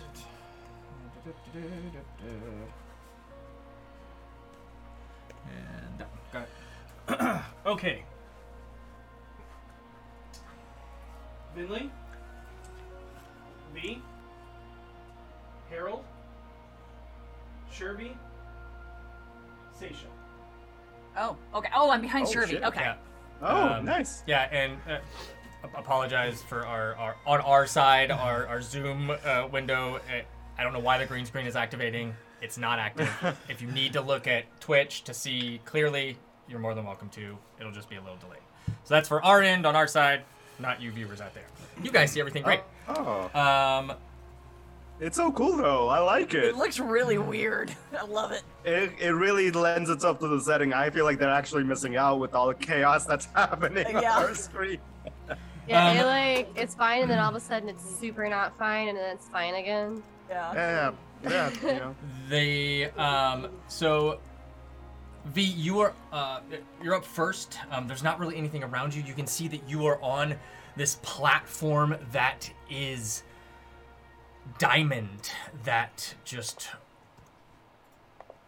resonates, and I mean it, it, you can kind of see through it and it glistens, but you can see shards coming up kind of all around the area uh, as you go to move or not move but as you look around. You can see all of your other uh, allies and friends on these other platforms, some of which are in uh, are not solid uh Uh, matter, and you can see, you see Vinley, but for the briefest moment before Vinley is sucked down uh, into this cloud of just pure black uh, or white smoke. Um, Seisha is pulled into this swirling mass of water. But that is your... Um, That's what you see. There's not really anything to react to uh, as of right now, just so you know. Um, also, everything that is around you, there's this storm that is just this overwhelming cacophony of sounds. And that synesthesia that is, you know, everywhere that is in Limbo um, uh, it just is extremely discordant and chaotic here.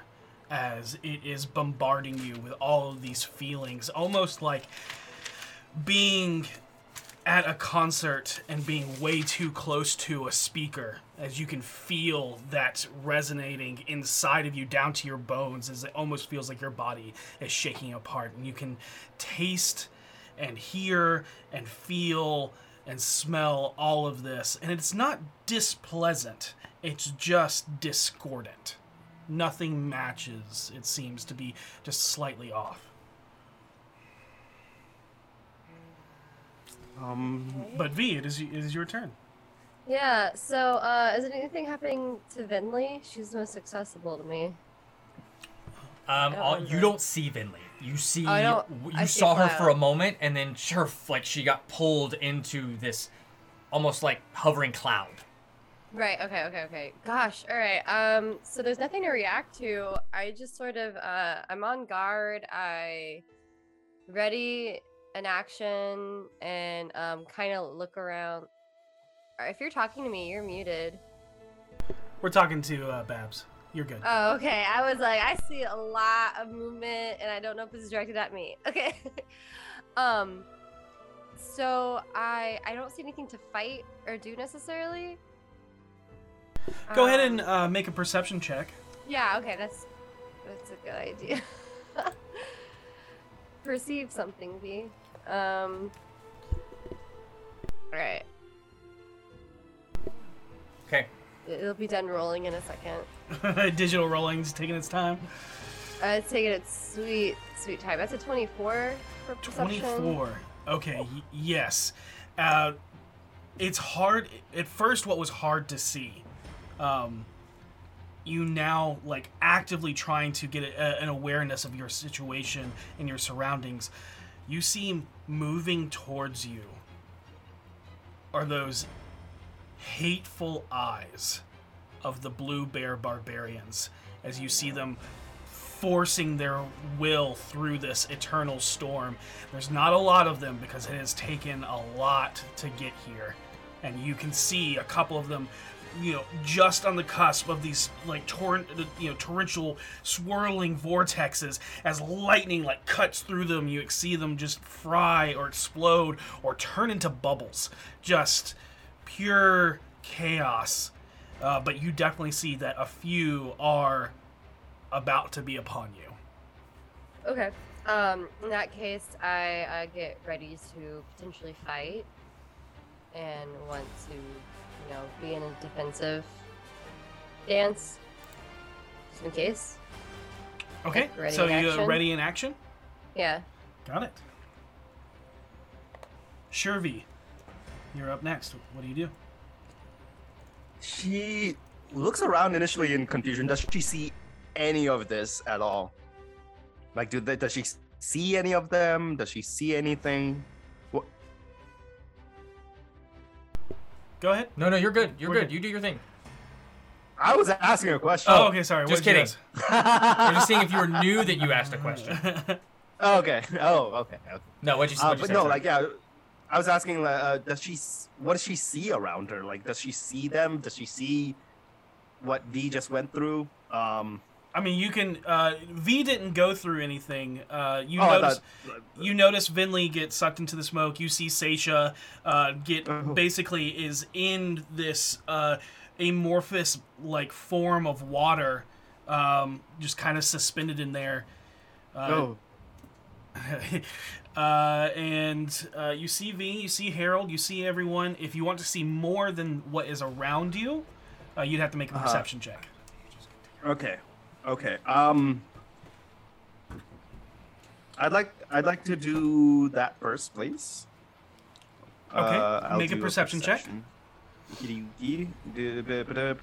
Perception. That is a tw- that is a nat twenty. Nat for twenty. a total of twenty for a total of twenty-seven. Okay. You see these forms that you are not familiar with, but they mm-hmm. all look similar to the way that V is dressed, although V is uh, has a lot more fine vestments. She adorns mm-hmm. herself with the antlers. She has furs, carries weaponry that looks more, uh, not primitive, but I would say primal. Mm-hmm. Um, mm. And you can see what you would identify as barbarians. Um, and they all, and you can see that they have bear pelts uh, mm. dressed across them. With a natural twenty, you also see that they have hateful, baneful eyes, and some of them look akin to zombies. Their form is oh. withered away, uh, sunken skin, flesh torn away. You can see the gnarling, gnashing teeth just screaming out, although you can't hear them amongst the discordant, but you feel them and see that radiating red, hateful energy pulsing off of them through the synesthesia. You okay. can see that, with a natural twenty, you can see that all of the f- platforms that are around you are constantly shifting. You're not oh. sure if the ones Vinley and Seisha are in are going mm. to shift into solid matter or something else that could be detrimental, but you do see, just picking up, you can assess yep. that all of this is shifting, and you don't know what order it is because there is there is no order. Yeah, and I will also say that, and this is for everybody, that there is a gravitational pull to each platform. So each platform has its own gravitational pull to it. Yeah. Uh, but Shurvi, okay, with the natural uh... twenty, something else you notice. Oh. There's something very strange about the area that you are in. You can't quite put your finger on it just quite yet. But as I said, there's mm-hmm. that feeling of being near a speaker mm-hmm. at a concert. You can feel it rattling in your bone. The synesthesia of the chaos around you feels like feels like something familiar. I, I, you see Shurvi come and go, um, he- hello, is anybody there? Hello? And she tests her voice. Does it sound different? Uh, it does not sound different. Okay.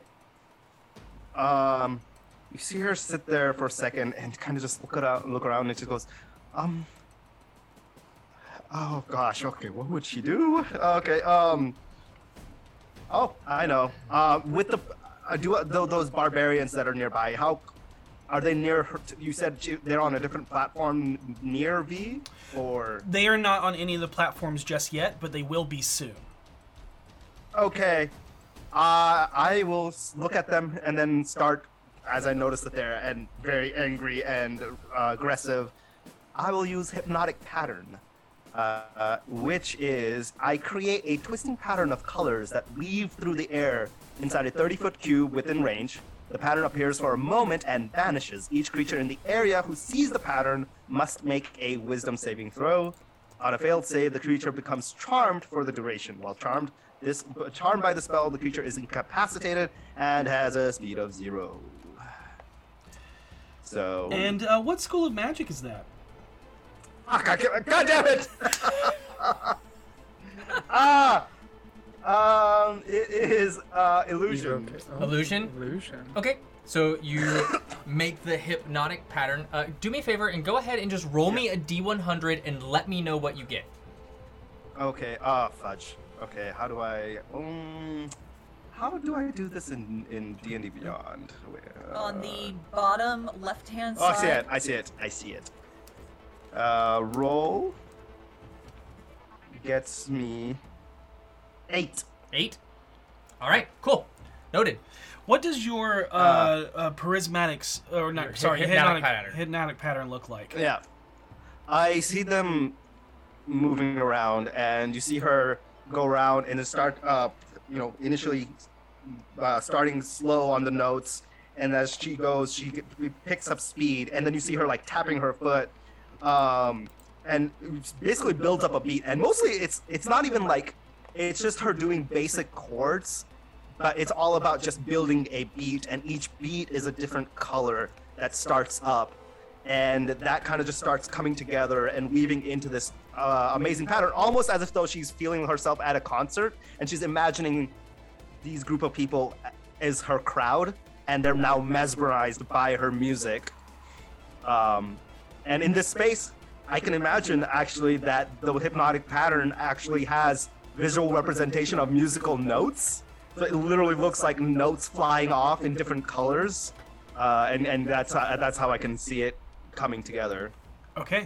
Awesome. Yes. Uh, so we have to make uh, a wisdom, wisdom save. Yes. Not great. Against. Ooh. And you need to beat a, a D C of seventeen. Uh, so.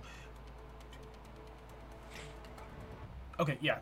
So uh, you see two of them that are about to be on one of the platforms, um, just completely get taken over by this, and it's not how you usually expect them. It's not like just being overtaken by this euphoric sound or visuals that you manifest. No, no. Okay. What you create. Mind you, the range. Sorry, I was going to say the range of this thirty-foot cube is up to one hundred twenty feet, so it can be one hundred twenty feet away, so I don't know if that changes anything. Uh, yeah, uh, you still get two of them. There's there's not oh, like a oh. whole whole lot of them, but you do manage to get okay. two of them caught in this. As you see your musical notes made manifest into real, actual, tangible things. Mm. And you expect this hypnotic pattern to... It does stay in this area, but much like dancing lights works, uh, yeah, uh, much like uh, dancing light works, where it can take on the form of humanoids, you kind of see mm. your music take on the form of this orchestra all playing individual pieces from your instruments. Mm-hmm. But they're there. Okay. Yes. Uh, they, as in, like, how do I see them? Like, do I see their shape? Do they look familiar? Uh, you did not describe them as actually having a shape, so they are more okay. so just generic shapes. Okay. Okay. Okay. But okay. you seize, with that thought process, though, you have an idea that, oh, you could possibly make mm. things a little bit Create. more to your liking. Yep. Uh, okay. So that was your action. Yes. Uh, can, what can I do bonus action-wise? Uh, uh, uh, come on, go away. Uh, donde estas? Actions, bonus actions. Oh, yeah, that's all I can do. Uh, okay, that is uh, Shurvy's turn. It is now Limbo's turn. Limbo's turn. I Limbo know. doesn't need a turn. Limbo's let's good. Go ahead. And, you know what? Let's just let's kick it off. See, who do we want to roll it? Let's have. You know what? You know it, it was such a such a beautiful thing. Ethan, go ahead and roll me a D one hundred and a D twenty. Okie dokie. D twenty is a twelve. D one hundred is a forty-five. twelve and forty-five. Mm-hmm. So you're looking for forty-five. Yep, I got it. forty-five. Okay. Okay, your entire platform goes completely dark. You have... It doesn't matter to you. Doesn't matter to everybody else. You see just his entire platform, that whole area just goes like magical darkness was just cast. It is com- like the lights in that entire area just go away, vanish. It's almost as if Harold disappears. That whole entire area just becomes a void of light. Yep. Huh. That's weird. Uh... Yep. Harold, the, the lights get a little bit dimmer. Yep. Yeah. I can tell that there's the spell here, but I'm like, eh. I'll just leave it.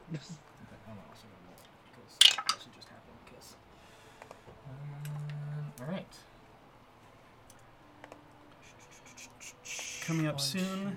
Two, three, four, five.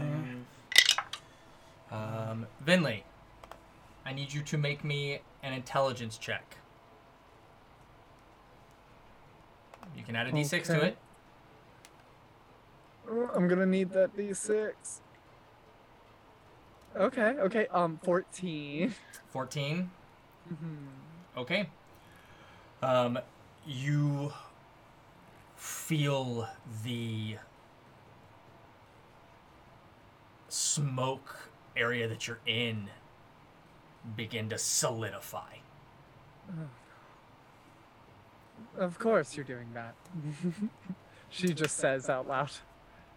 Uh, and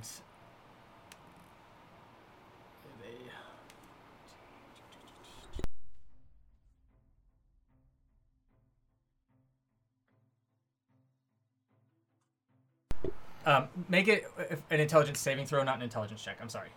Oh, okay. Does that change? Keep keep what you rolled. Just add your proficiency oh, bonus. Keep what I rolled. Yes. Yeah. Minus the D six. Minus the D six. Alright, so that's eight plus nine is... It, it would be a seventeen minus the D six. And a seventeen is enough as you feel it begin to to solidify, but you push your will, will against it so that you're not encased in stone. Oh, I...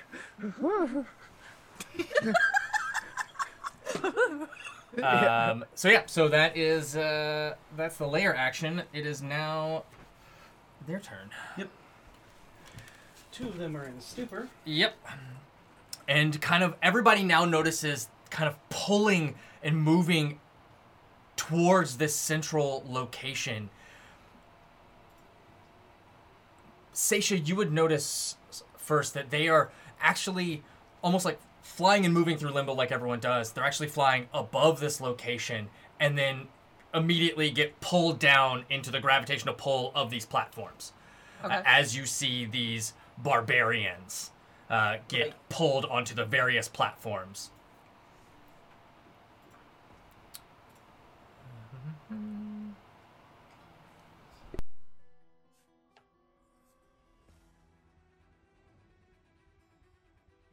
Are these, they're revenants still, right? Mm-hmm.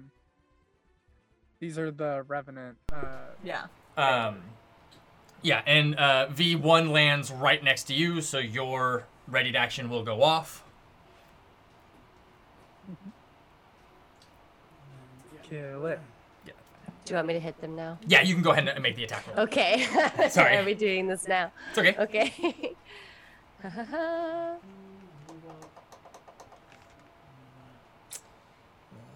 Vinley, you are oh my gosh. on deck. Harold, you're in the hole. Is there a way to take off the uh, rolling animation? Yes, there is, but you have to go into your dice settings. Uh, okay. And D and D well, I rolled a twenty-nine to hit, so... Oh, yeah, that definitely hits. Pretty sure I hit, so... we'll mean? wait for the damage. That's the big one. I'm just gonna say. Uh, all right, what did uh, you... Nine points of damage. I haven't raged yet. Nope, you have not. Because I don't think that I had time to do that. Sorry, you have a second attack. Okay. And these are not extraplanar beings. Okay.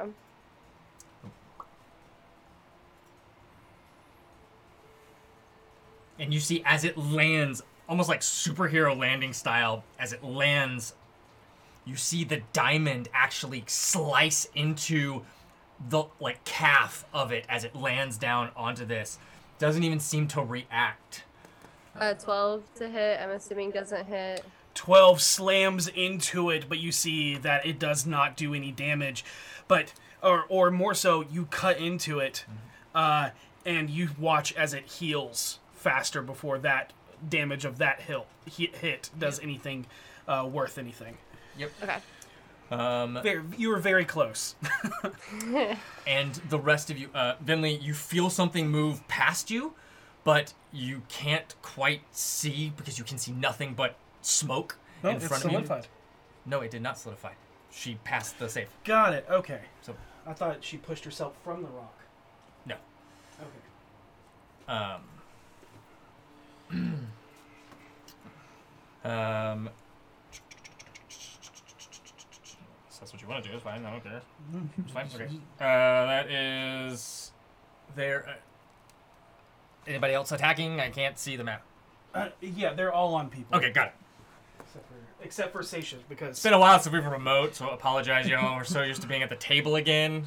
Completely forgot how to be remote. Um, yeah, uh, Seisha's will have to make a save. Okay. Yep. Yeah, save, bitch! uh, it is failed. Blub, blub, okay, baby. Is, uh... Yep. Uh, it's, I'm not it's bitter. Grappled. Okay, it does nothing. You watch as it also just gets sunk into uh, the center of this uh, Aquan form, and it just seems to be trying to fight against it, screaming out in rage as you... There are no bubbles that escape because it has it needs no, no air bra. to breathe, but...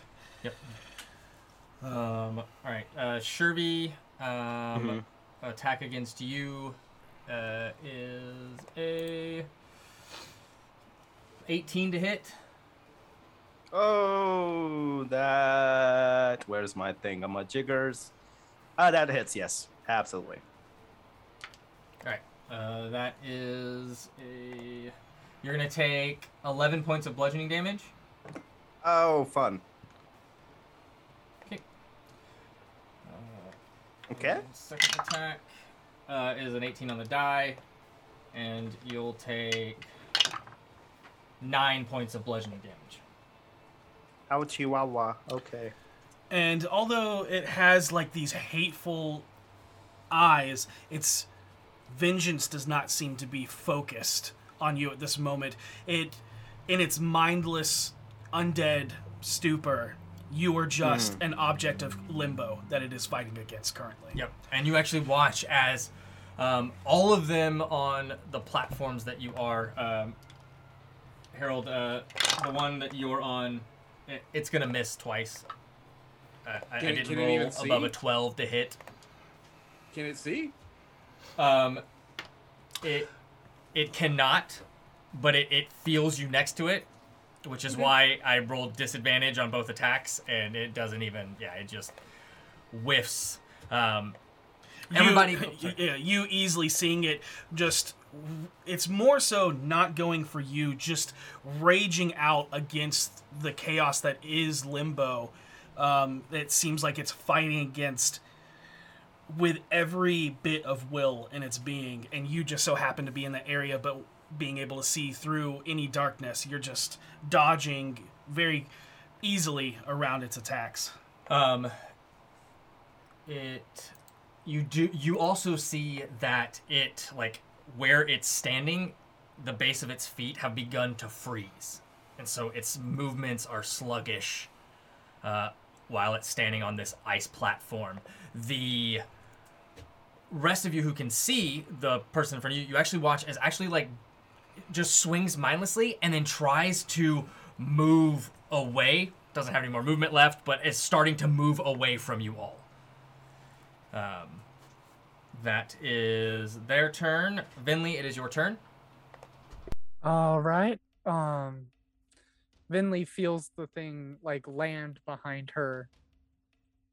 Still in the, the mist and the smoke. She turns around thinking about what the Githzerai, but she doesn't know. She doesn't remember. Yeah. But she remembers that weird feeling about not letting herself feel any of her negative emotions. And she just turns to this form, whatever it is, says, I am sick and tired of little creatures like you getting in my way. And she's going to manipulate the smoke to turn into jagged pieces of iron everywhere it touches this creature and stick into it like an Iron Maiden. God, I love it. Go ahead and make an intelligence check. Remember to roll okay. a d six. Always. Okay, hot, a fourteen. Mm-hmm. Uh, uh, this is just basic. You're not trying to do anything that is, uh, you know, wildly, uh, you know, you know, beyond reason. So these, just making shards, easy enough as you just turn all of the smoke basically into uh, a, a turning this barbarian undead into a pincushion as multiple blades pierce through it.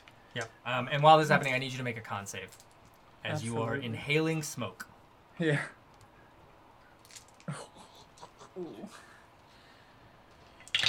Did I do that thing where I turn it into an... Don't forget how... you have a um, um, D ten. I already used it. Or, oh, you used it? Yeah. Uh, mm-hmm. Yes, you can choose to do one or the other, but we ask that you do you make that choice before the roll. It's fine. I'll take this roll. It's an eight. Okay.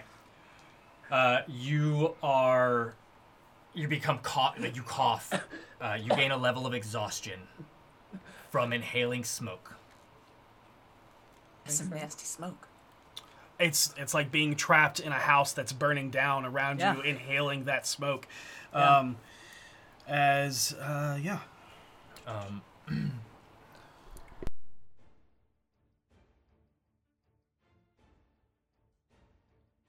uh, I think with the remainder of her turn, she just turns and walks away.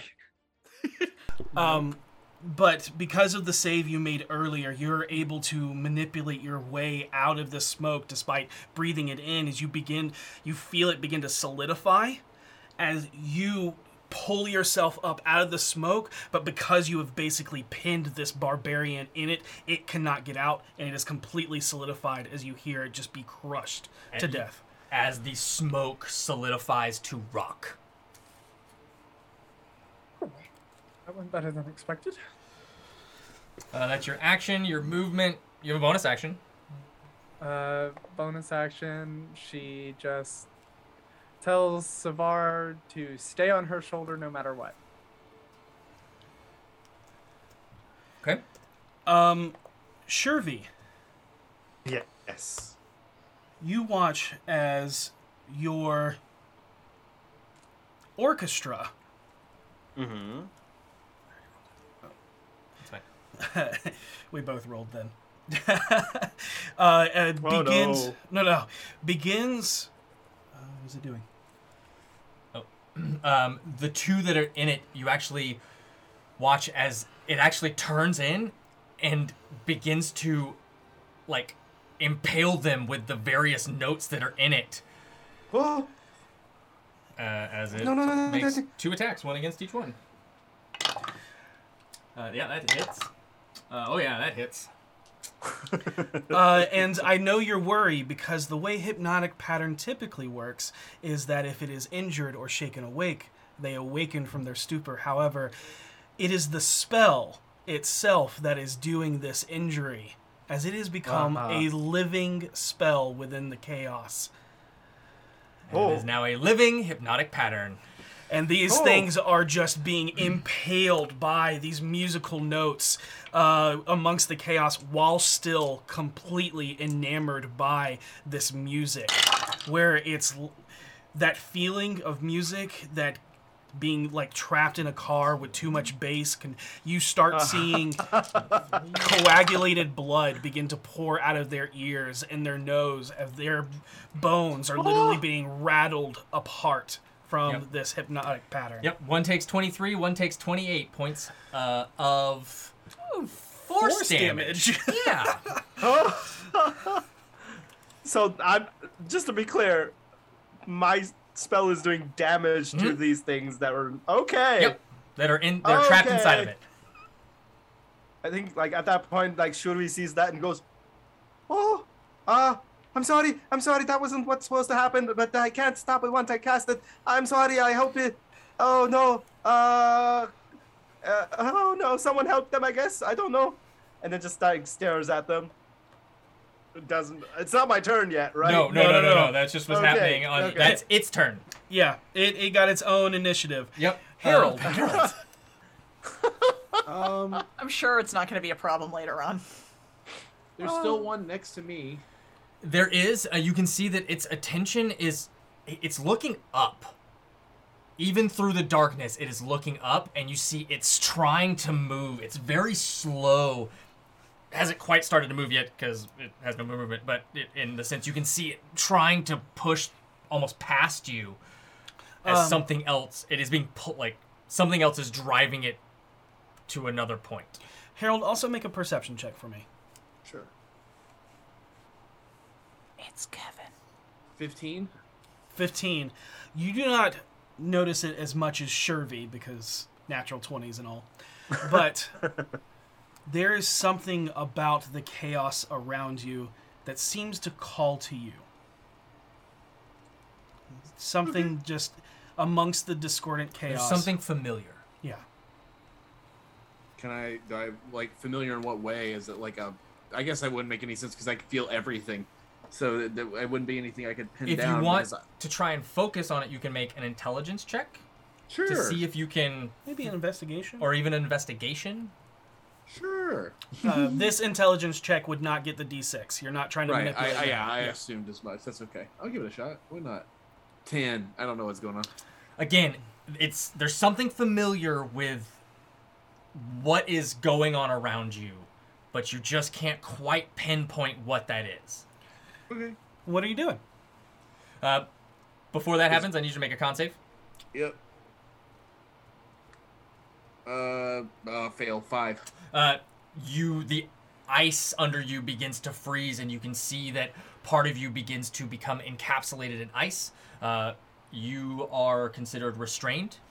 I'll take an intelligence check as my action to make the area around me not icy. Okay, okay. Got it. Um, Go ahead and give me... Well, tell us what you're trying to do, because that will also determine the D C. Uh, the floors will become a nice, clean tile, and I will... Uh, you and, in that bathroom! And anywhere I go, I will be stepping on tile instead of ice. It's okay. just like a circle underneath me. Got it. Um, and so I rolled a fifteen on the D twenty, and then so sixteen total. sixteen? This is my D six. Got it. So there is a, like, you have fifteen foot radius of control of this. Uh, so er- that area around you will be able to be... Uh, the ice just kind of lays flat and morphs into a polished white tile. Yep. Wherever you want to move. Uh, does that also free- unfreeze my legs? It does. Yep. Sweet. Absolutely. I'm going to casually walk to the edge, far away from that thing, uh, and kind of like peer out to where the others are. Um...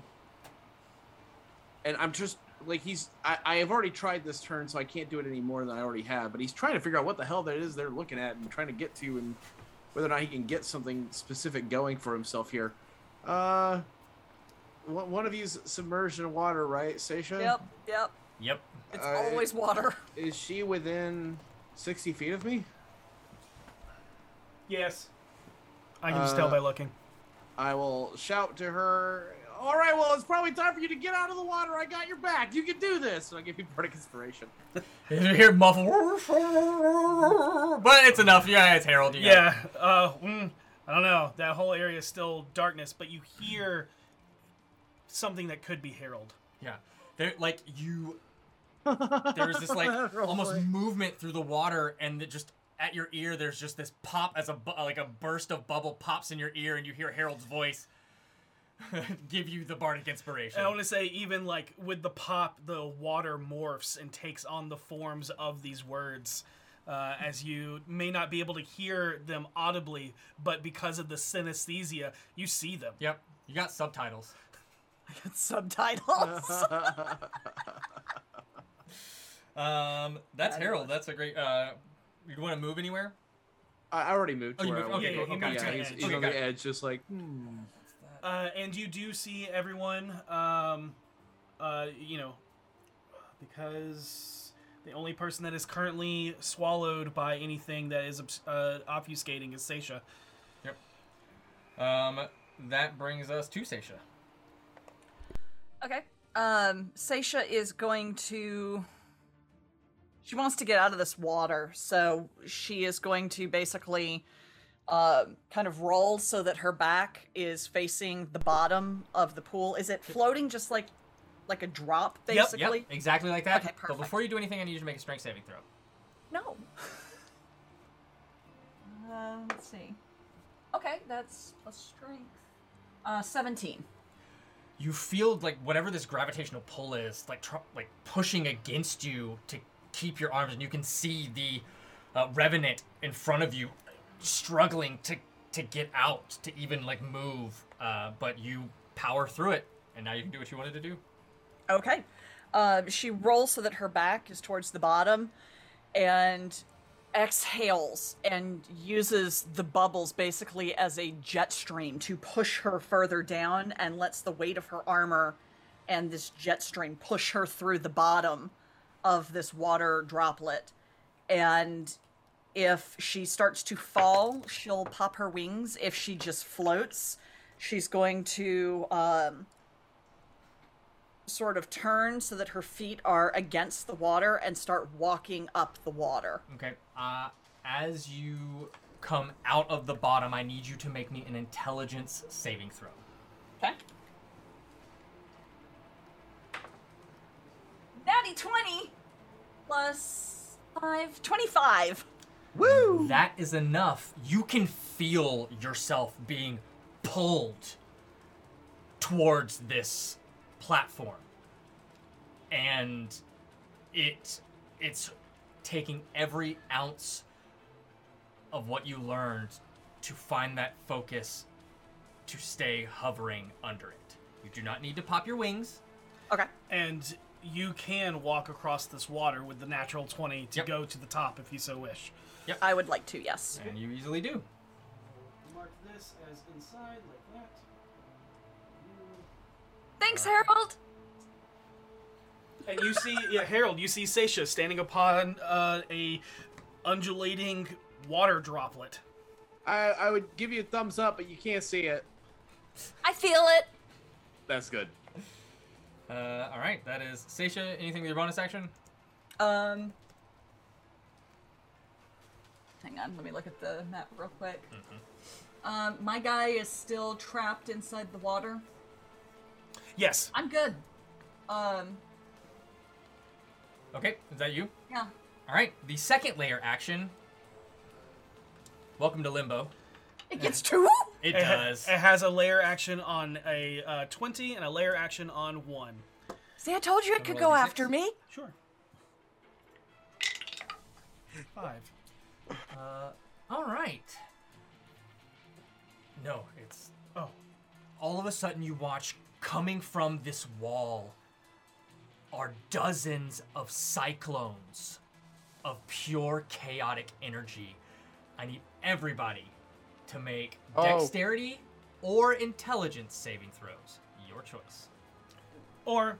Or intelligence checks. checks Just reminder, reminder, anytime there's a, a save, typically in this combat, you can change it. Okay. And just tell uh, us what your total is, whatever you're using. Nobody is getting Seisha's yep. benefit. Yep, and I mean, the they descend upon this platform and just move through everyone. Oh, uh, I'll do a dex saving throw. Okay, Vinley, what'd you uh, get? Nice. I got a twenty-eight intelligence saving throw. Okay. okay. Uh, Seisha. fifteen intelligence saving throw. Okay. Shurvi. Uh, twenty-four dex saving. Nice. Harold. Oh. Uh, my dex saving throw is... Eight. Okay. Eight. Okay. And V. Uh, I I got a dex saving throw of eighteen. Okay. All right. Harold. Uh, as you watch everybody kind of taking in and assessing your surroundings and also just trying to figure out what what is that feeling that just feels so familiar, unlike everybody else that somehow finds a way to anchor themselves upon their uh, platforms. You're just taken by surprise as you feel yourself being engulfed in the cyclone and you disappear from existence. One, two. This one up here. I'm sorry, okay. What? So, um, uh, huh? So Harold just... Screen. Oh, and reappear okay. on the one up there as you find yourself now falling into a droplet of acid. Ah! Oh, dope. No! Harold's going um, down just like... Um, God damn it. Thumbs up, stone Wait. face. Oh, okay. Yep, so pick and choose. Jesus. Um... Uh, all right, and then two of the revenants fail, so they are now in different areas. Um, the the one that uh, Devin just moved, that's to the right side, uh, lands in one that is un- uh, that is magma, lava.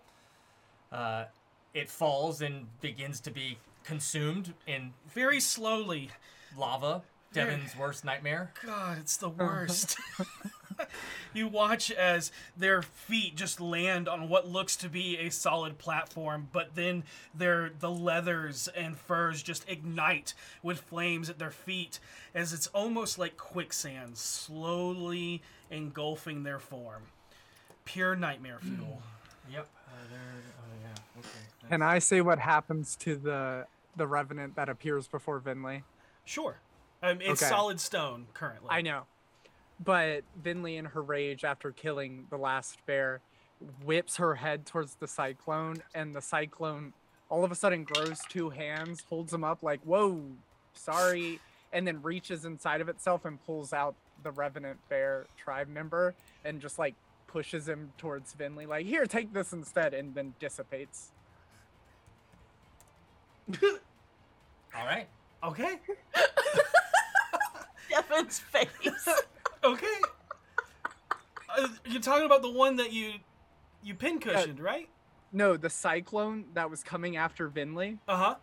Grows two hands, holds them up like, whoa, sorry, didn't mean to do that. Okay. Reaches into itself, pulls out the uh, the revenant bear tribe member and pushes it towards Vinley like, here, take this instead. Okay, and okay. I thought I thought you were taking the other revenant and pushing it towards the revenant and being like, this is yours. You dropped this. But no, it's the opposite. Okay. The one that's in the lava takes one hundred points of damage. Ooh. It doesn't look happy at all. it burns away to almost all of its flesh being melted off, and you just see charred skeleton screaming and raging out. That is not yeah, good. That sucks. Uh, all right, V, it's your turn. Uh, Harold, uh, did you... Uh, okay. Harold went into oh, the asset. That's right, that's right, that's right. Uh, um, I but... believe it is the start of his turn. Okay, start I'm just your making turn. a little yeah. mental note that the next time I need to terrorize Devin, I just have to involve lava. it, it doesn't. It doesn't get me like uh, Dustin and spiders, but just thinking about it's like. Ugh. Duly noted. All right. So, is anyone on my platform? Yes, you still are engaged with the, the other one. Okay, so I'm gonna I'm gonna hit the other one. Okay. I'm gonna rage. Fair. And um. We're gonna we're gonna do that. I always attack recklessly because of who I am as a person.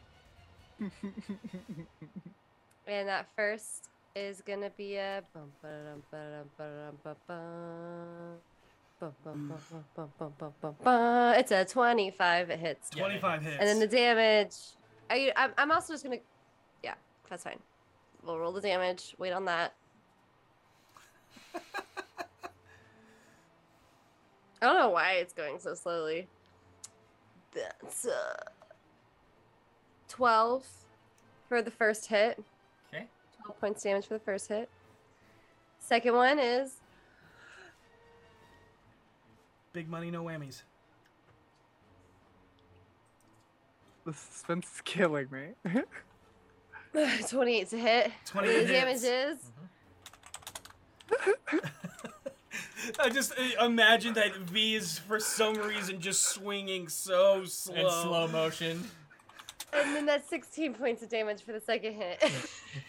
Got it. Rolled really high. why, why is she swinging so slow?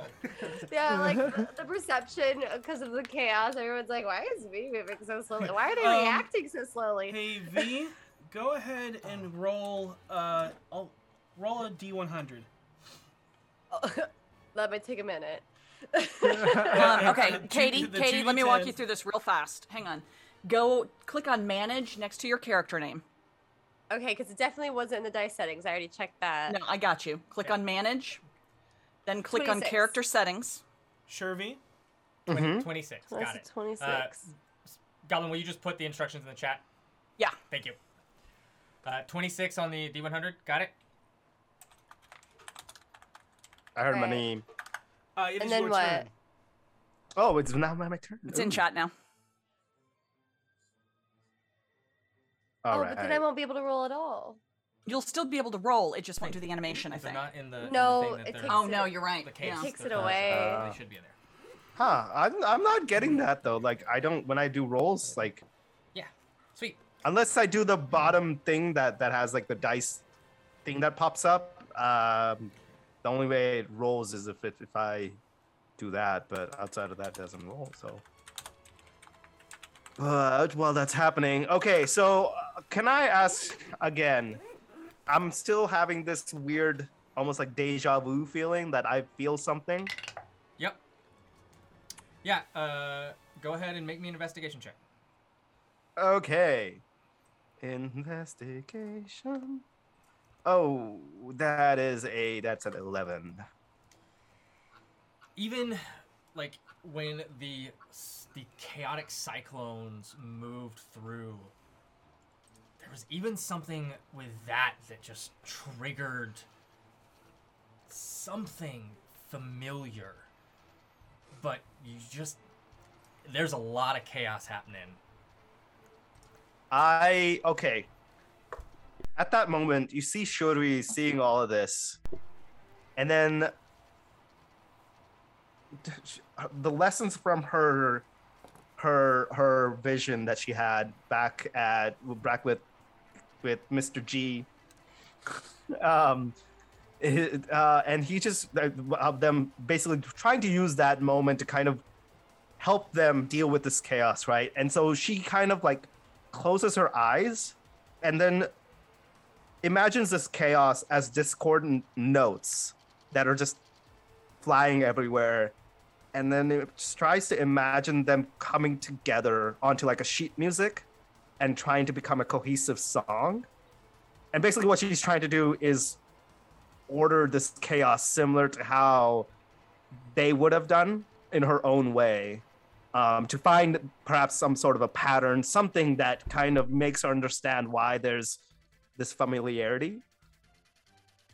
Is that something uh, she could do? I need you to make me an intelligence check. Oh, God. Uh, of all the things. Fuck. It's a good but, thing. But it, well, yes. I don't have any bonuses for my... Int- that, ooh, Add six I'm going to use my you? free... You gonna use I got, your free reroll? I got a... Si- I'm going to use my free reroll because I got a six. Okay. Um. So... So... Wait, hold up. Did I just click it again? Same thing again? There's no way I got it this time. I got a six twice. Are you shitting me? Uh, you um, can add, add a d six you do add a six to, it? to it. Yeah. Sure. I'll, I'll add a d six. I'll roll a d six. Let's see what'll happen. Uh, that is a that is a nine total. A nine total. Mm-hmm. Shurvi, also K P. Mm-hmm. Yes. Although, Shurvi, there's a moment where you have this realization. Mm-hmm. And you can hear woodwinds mm-hmm. along those uh, cyclones. That you can hear mm-hmm. the tail ends of them fading away. You start hearing the percussions of lightning striking through the the waves of torrent storm around you. And there is a discord. But what is music, if not harmony from chaos? Mm-hmm. And just as you figure this out, it becomes too much, and it's almost like notes are slightly off, like playing flats when it should be sharps and things like that, as it all just slips away from you. Okay. Uh, and you see her, like, pull back, but I think she's... at this point understands what kind of needs to be done. And she yells out, imagining as if though she has a megaphone or something that can reach out to all of her uh, uh, compatriots that are out there, and just yells out, we, we we need to organize. We need to we need to get this chaos back into order. It's otherwise we're not going to go anywhere. Um, Harold, sheet music. And that's all like she yells out. Okay. Hoping, like, think of this all as sheet music that we need to come together. You're a performer, you know. Sort but of, yeah, I guess. Compo- so. Compose your own song. Sure. Oh, I know just the one. Uh, Harold, uh, we will say that because you had that familiar feeling and you, you couldn't put the pieces together, Shurvi saying this kind of pulls at that musician inside of you, and all of the, although you say sure, you start to kind of hear it yourself. Um, good job, K P. Oh, thank you. Yep. Um, you know what? Um, uh, the end of your turn. Uh, may roll me a d six. Okay. Okay. You get to choose the next oh, layer. God. Oh. Okay. D six. D six. Okay. Open that. Open, you bastard. There you go. That is going to be a five. All right. Uh, m- once again, that chaotic energy forms into these cyclones as it rushes around everyone. I need everybody to make dexterity saving throws. Ah, that was a bad thing. Oh, God. Okay. Throws, or intelligence save checks, if you so wish. Uh, do, was there dex in that? Yes, dex save, intelligence okay. save, or intelligence check. Oh, if neither of those work out for you. Uh, that brings us uh, Vinley.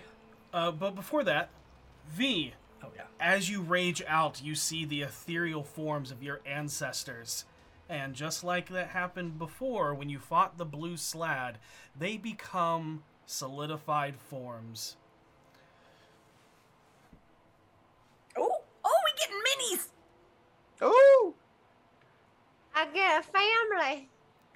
At least one of us does. They're gonna hang out with me. At least someone in this damn party has a family. Yeah, someone's gotta right. get the slack. Harold! Oh, Harold lost his family again. There, now you can see it. Yeah. But I mean, he had a family briefly. uh, they're all going to attack uh, this barbarian that uh, is around you. As everybody, tell us your saves. Oh, twenty-one for Shurvi. Okay, Vinley? eighteen intelligence save. Seisha? twenty-four intelligence save. Harold? twenty dex. Okay, and V?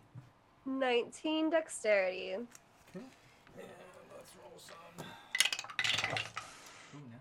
Ooh, Ooh. Boom. Natural twenty? Nope. Nope. Hit, hit, hit. Okay. Uh, three failed on mine. Oh, wait, the natural twenty was the family members, right? Uh, yeah, for attacks. Yeah! Oh, that's not what I was rolling. Uh, yeah. I, I'm also doing that. I know you're doing that. I got this. uh, everybody passed except for uh, barbarians. Oh, yeah. Oh, oh yeah. You know. And you just see uh, all of your ancestors move together as one. Um, but this time, their blades and damaging all taking effect as spears...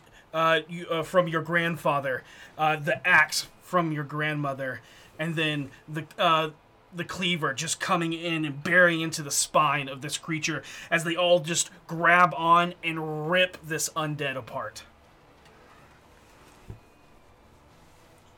Cool. In my mind, in my mind, one of them whispers, "The Harpers send their regards." uh, okay, that is that from that layer. Um, did everybody pass the layer action? Yes. Okay, yeah, nobody gets... Uh, nobody got below a twenty. Oh, wow. No no musical chairs for uh, you guys. Um, uh, barbarians go. Um, yep, lava guy, he's done. Just, yeah. He dead. Uh, another one, like... comes out of the cyclone into the acid by you, oh, uh, one. Harold. Yep. It's the A chaos. Randomly rolled it. Here, so um, takes uh, takes some acid damage. The one on Shurvi's spends its movement and action to get up to you, but cannot attack. As it is trying, is as it's climbing up again. It does not seem focused on you. Its vision is higher. Okay. You just so happen to be in its way yeah. next turn. Um, it's going to take some acid damage, um, and you see it like almost like try to push itself out. It'll make an intelligence save.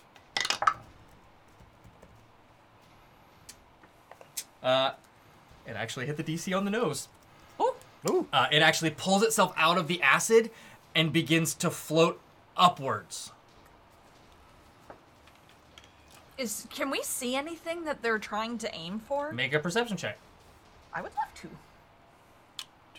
Can I make one as well? Sure. twenty-two. twenty-two? Yeah. Okay. What'd you get, Vinley? sixteen. sixteen? There's nothing. I mean, there's a storm. Huh. Yeah. Uh, Vinley, it is your turn. Uh, so there's one... There's none on my platform. No, it got it got go- gobbled up by the cyclone. There's one by Shurvi though, yeah? Yes. Okay. Just, yeah. Um, so, do we have... Oh, sorry. Finley thinks about... I will remind you, you all have telepathic bond. You keep screaming into the ether. I but don't. You, uh, you, you did she have telepathic... She cast it without me in it the second time. Oh, did you not put her in it the second time? Uh, that was just connecting with the Anarch. Yeah. Oh, oh, okay. I didn't think I was in it. Can, yeah. Do we need to combine the platforms of opposite elements? Oh. I don't think Vinley is in a place to receive what you just said. um, Received did not compute. Yeah, I I think Vinley just... Marked as red. Left you on red. So, what is Vinley doing? Walks to the edge of her platform, looking at Shurvi confused after what she said about turning the chaos into order. And she just shakes her head and goes, I think I quite like the chaos. And she's going to attempt to change that boulder next to uh, that revenant. Okay. Into um, grasping uh, vines of acid to attempt to reach out and grab that bear. Okay, got it. Go ahead and uh, make your intelligence, intelligence check.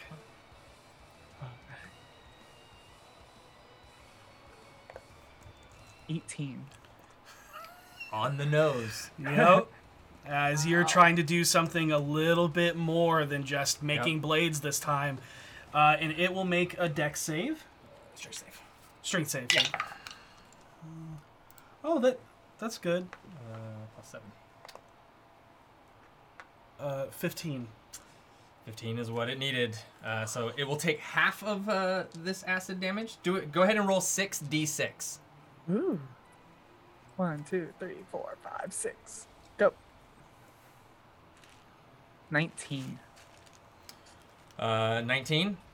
Okay, and you it wraps it up. Uh, it breaks away from it as the acid just splashes. You can see parts of it begin to melt and dissolve the skin, kind of revealing the bone beneath it.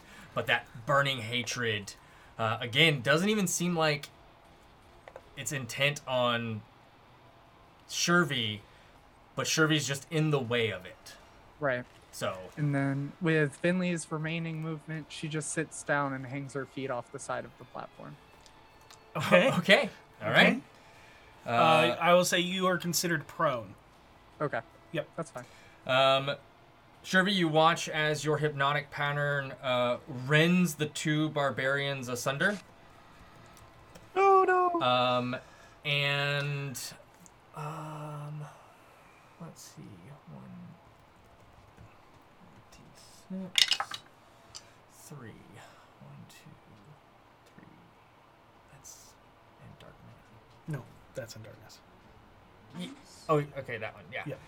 Um, Harold, I need a wisdom saving throw as hypnotic pattern begins to form around you as it casts hypnotic pattern.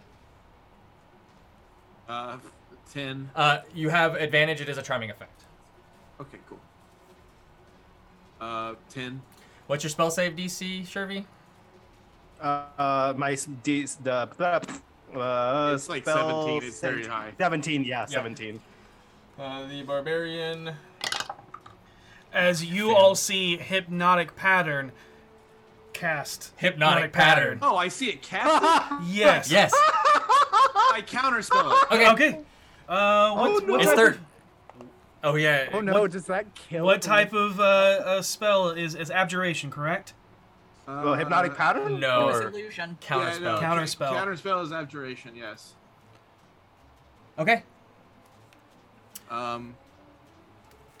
Yeah. Okay. So I cast um, it with a warlock spell, so it's fourth level. Okay, and you cancel it, and as you send it out, you slice the hypnotic pattern to pieces, but shards come flying towards you. Okay. Uh, and uh, it'll do its this damage. Yep. Um. Uh, go ahead and make me a. Uh, actually, I'll, I'll roll the hit to see if this hits you. Roll a d twenty. Okay. That's it.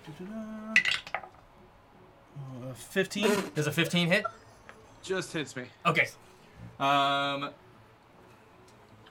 You'll take twenty points of force damage as it just, you dispel it, you, or you counter it, but you it you literally shred it, and it turns into like mini razor blades that just pummel you. Okay, uh, don't don't counter spell spells. Uh, don't, don't I'm do sorry. That. I'm sorry. I'm so sorry. It's okay. Uh, hold on. Uh, because it would have been that entire area, I'll roll. Uh, it fails. The barbarian also takes that damage. Oh, yeah, yeah, okay. So it took twenty. Uh-oh. But the spell, after it, it hits the area, dissipates. Yeah, it's gone. Um, that is the living spell. It is now Harold's, Harold's turn. turn. At the start of his um, turn. At the start of your turn, uh, you just, you're in acid. It sucks. You take twenty-one acid damage. And now you can take your turn. I get out of the acid. I'm assuming I can get out of the acid? Uh, you can uh, make a check to swim out of the acid, or you can make an intelligence check to manipulate the acid. I'm just going to have to make an intelligence check to manipulate the acid. Let's do that. Uh, okay. Hey, all right. Uh, uh, that makes a twenty-one for my manipulation. Absolutely. And you're now standing on clean tile on top of the acid.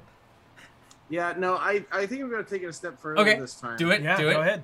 Um, I'm going to turn the acid into a bunch of automated instruments that are all going to begin to play music that I think pertains to whatever this familiar feeling I have is, whatever that feeling brings to me in song. No, you know what? No, it plays Dance Macabre because that's the song. It's the only one I can think of right now. Uh, go ahead and make a performance check with advantage. Uh, thirty. Um, okay, as you begin to do this, you can see the wall of chaos surrounding this eye begin to shift. And what you see is like this torrential storm begins to smooth out, and these lightning bolts just course through it. And as they just keep coursing through it, you can see four lines.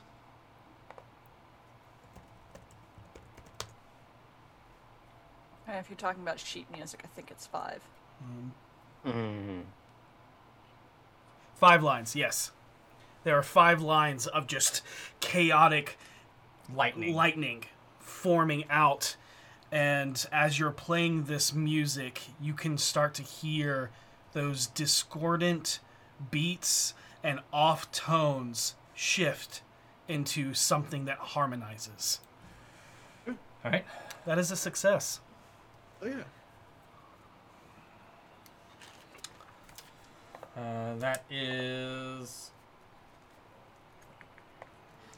But as a performance, as a performer, you now know the music has begun. And Shurvi, you hear this as well. You f- feel that harmonizing, just being a bard. But you mm-hmm. also know the performance, the music has begun.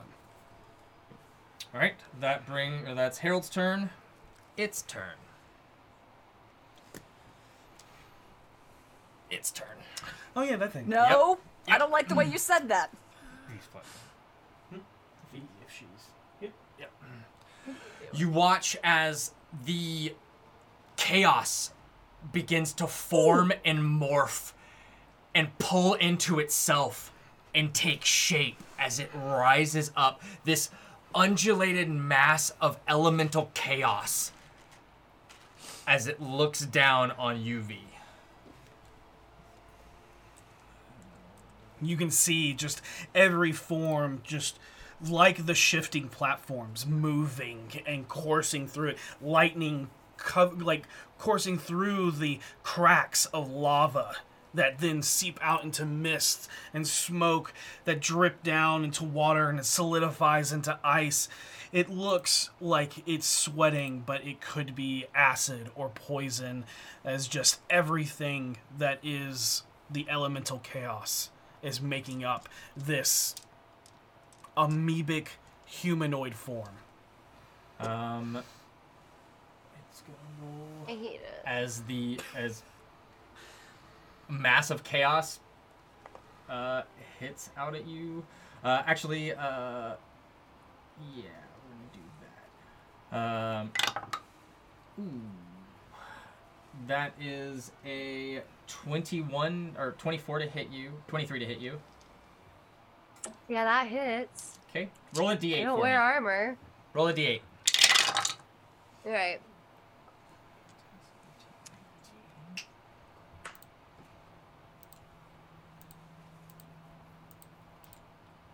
How much is your A C? Two. How much is your A C? Uh, sixteen. Whew. I don't wear armor. I know. I'm, I'm just trying, I'm doing I make math. up for it in health. Yeah. I have one hundred eight health. Oh you my said god. It was eighteen is what you said it was? sixteen is my armor class, sixteen. And I rolled a two on the D eight, by the way. So, so oh. you, they, they hit they hit a twenty-one, right? Yeah. Yeah, they definitely hit so like five, over sixteen. Odds are not. He's debating yeah. cutting words. Yeah, I'm debating. Oh, cutting words. I see. Trying to help I see. You out. Well, I don't know what the D eight did, but I got two. Uh, wait, let me let me try. I mean, hell, I might as well try. Bookmarks. Sorry, uh, my my document is crashing. Uh, uh, you take fire damage. It's it's fire damage. Oh. But Harold says he might try because. He, uh, am I within, within his... am I within sixty feet to cutting words? Ooh, I don't think so. Okay. You're close enough. All right, no worries. Acid, not fire. Acid. Yeah, wow, it's not loading like this. Okay. Okay, boom. Right. Yeah, I got it. Um, all right. Um, How much damage? Did you roll your... Or was He's he close? Too far away. Too far away. Got it. Uh, nineteen acid damage. nineteen? Yep, nineteen acid damage. Even though I'm raging, does that halve? Does not halve. Only okay. bludgeoning, piercing, and slashing halves for you. Right. Okay, that makes sense. Mm-hmm. Is that a single target? Uh, single target. Yep. yep. So okay. that that is its turn. Uh, it is now... Seisha's turn. Seisha's turn. Okay. Seisha is going to... Seisha's going to um, walk to the edge of this water orb and and draw her sword, and she leans forward, and she is going to force the water to basically crest in a wave that is going to carry her over to where this thing is and propel her, and she's going to attack it um, as she reaches it. Okay. Okay, go ahead and make a, an intelligence check. Natural twenty. Got it. You create yeah. this slide. That's a twenty-two. You create the slide as just, like, and oh, brace yourself as it just slips down. You're going towards V in the in the chaos elemental, correct?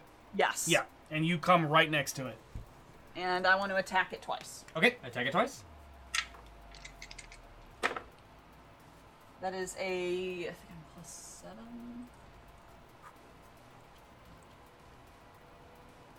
Yeah, um, that is a twenty-one and a twenty-two to hit.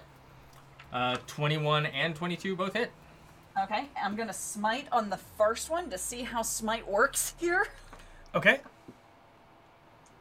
So, it's going to be four plus three, so that's seven.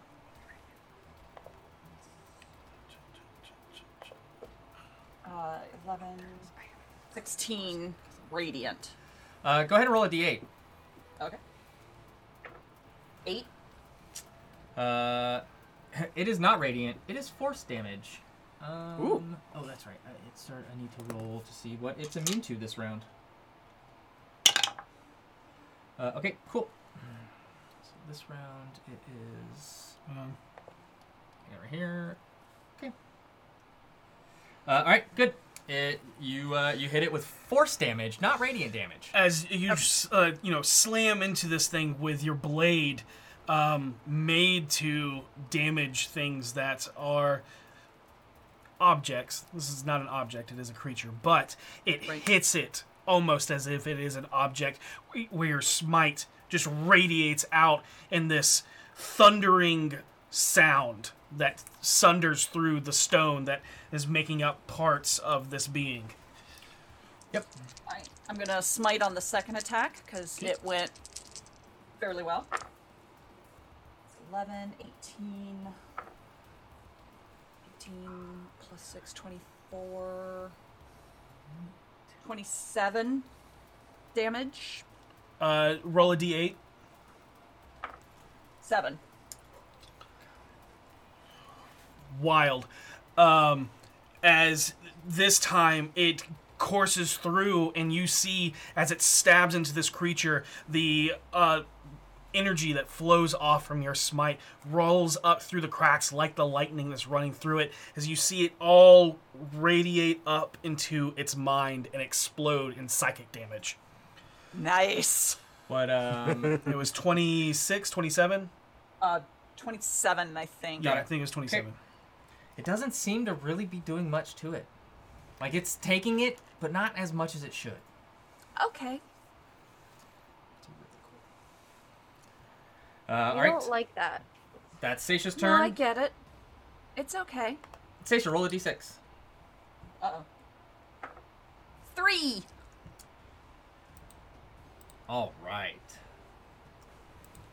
Oh, I was going to hit this, but yeah, sure. What's going on? That's what it was. Oh, that's what it is? Yeah, that's got what it, it is. Cool. I got it. Okay. Water over here shifts to acid. Yep. Oh, good. Uh, earth here and here shifts to this diamond. uh, earth to diamond, yep. Diamond shifts to ice. Yep. Ice shifts to water. I can't see who's on it. Uh, no one. Uh, uh, V is on ice. Um, okay. Shurvi and Vinley are on diamond.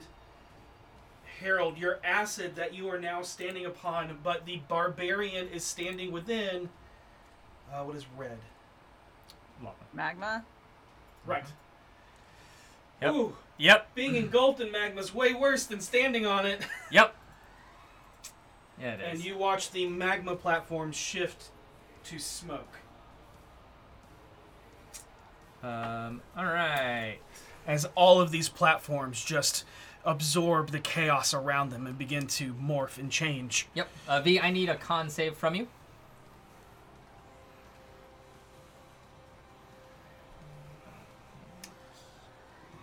Roll as well. One moment. Okay. They pass. Yeah, they pass. It's a nat one. You can re-roll. I'm re-rolling it. I'm re-rolling it. I'm re-rolling oh, it. That, oh, that was bad. That's my re-roll. Thanks, guys. Um, and now it's a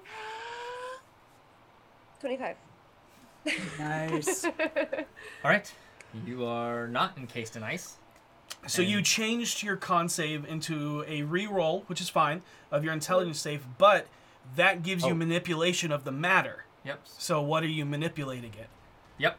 The ice? Yep. Yeah, the ice around you. You can do something with it. You feel yourself become encased in uh, this ice as it's just becoming so frigidly cold. Uh, but what does V do with that? Um, is there any way I can, like, make the ice, like, shatter into a bunch of like little dagger things that hit my enemies around me? Sounds great. So as Yay. It forms up around you, you all watch V just become completely encased in ice. As she then just screams out, yeah, there you go. And it just becomes this torrent storm of ice blades towards this uh, uh, elemental chaos being. Go ahead and... Uh, Go ahead and uh, roll me uh, four d six. Okay.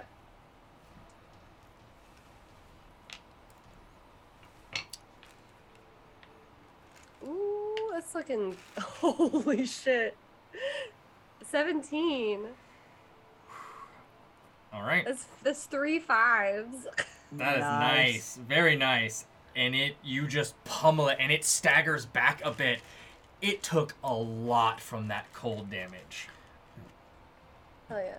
Got it. Yeah, that cold damage seemed to do a little bit more than what it should have done. You have to attack it with the platforms, with the things here, I think. Okay, so we gotta use the elements to hit it. Yes, we have to use the chaos here to attack it. Okay. okay. That was Kill it with its own weapon. Yep, now we're V. And, and then that was... And now yeah, it's, now no, it's yeah. V's turn. Now it's me again. Now yeah. it's your turn, yeah.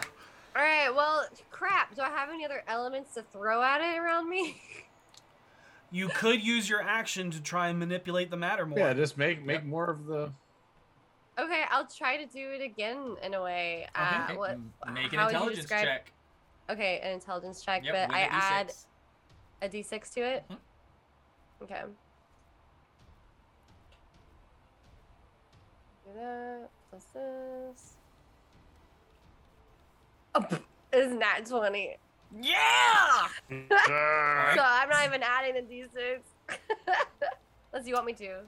No. Th- You know what? Fine. Do it. Yeah. yeah. Add a, D- add yeah, a D six. Yeah. Tell us what the full total is just because it's fun.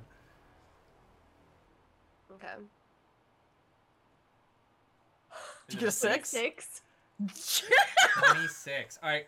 Go ahead and roll me your axe damage as if you critted. So that is oh, going to be okay. uh, a d twelve maxed, and then another d twelve, and then brutal critical. Yep. You're also a paladin now. Do you want to put a smite on it? No, Do it. Not yet. Not okay. yet. Yeah, yeah. yeah. Okay, oh, no, you can't I, smite I yet. No, I don't have smite yet. No, not yet. I just oh, okay. have that's, lay on hand. That's second level? Okay, so I have a solid twelve, and then I add my damage that I roll to yep. that, correct? Correct. I always get so confused with that. Okay, um, so that's going to be...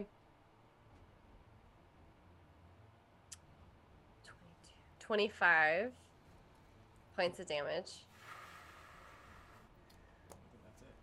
Uh, and you, um, I want to say, like, drag your blade, kin's edge, across as the ice just freezes up around this.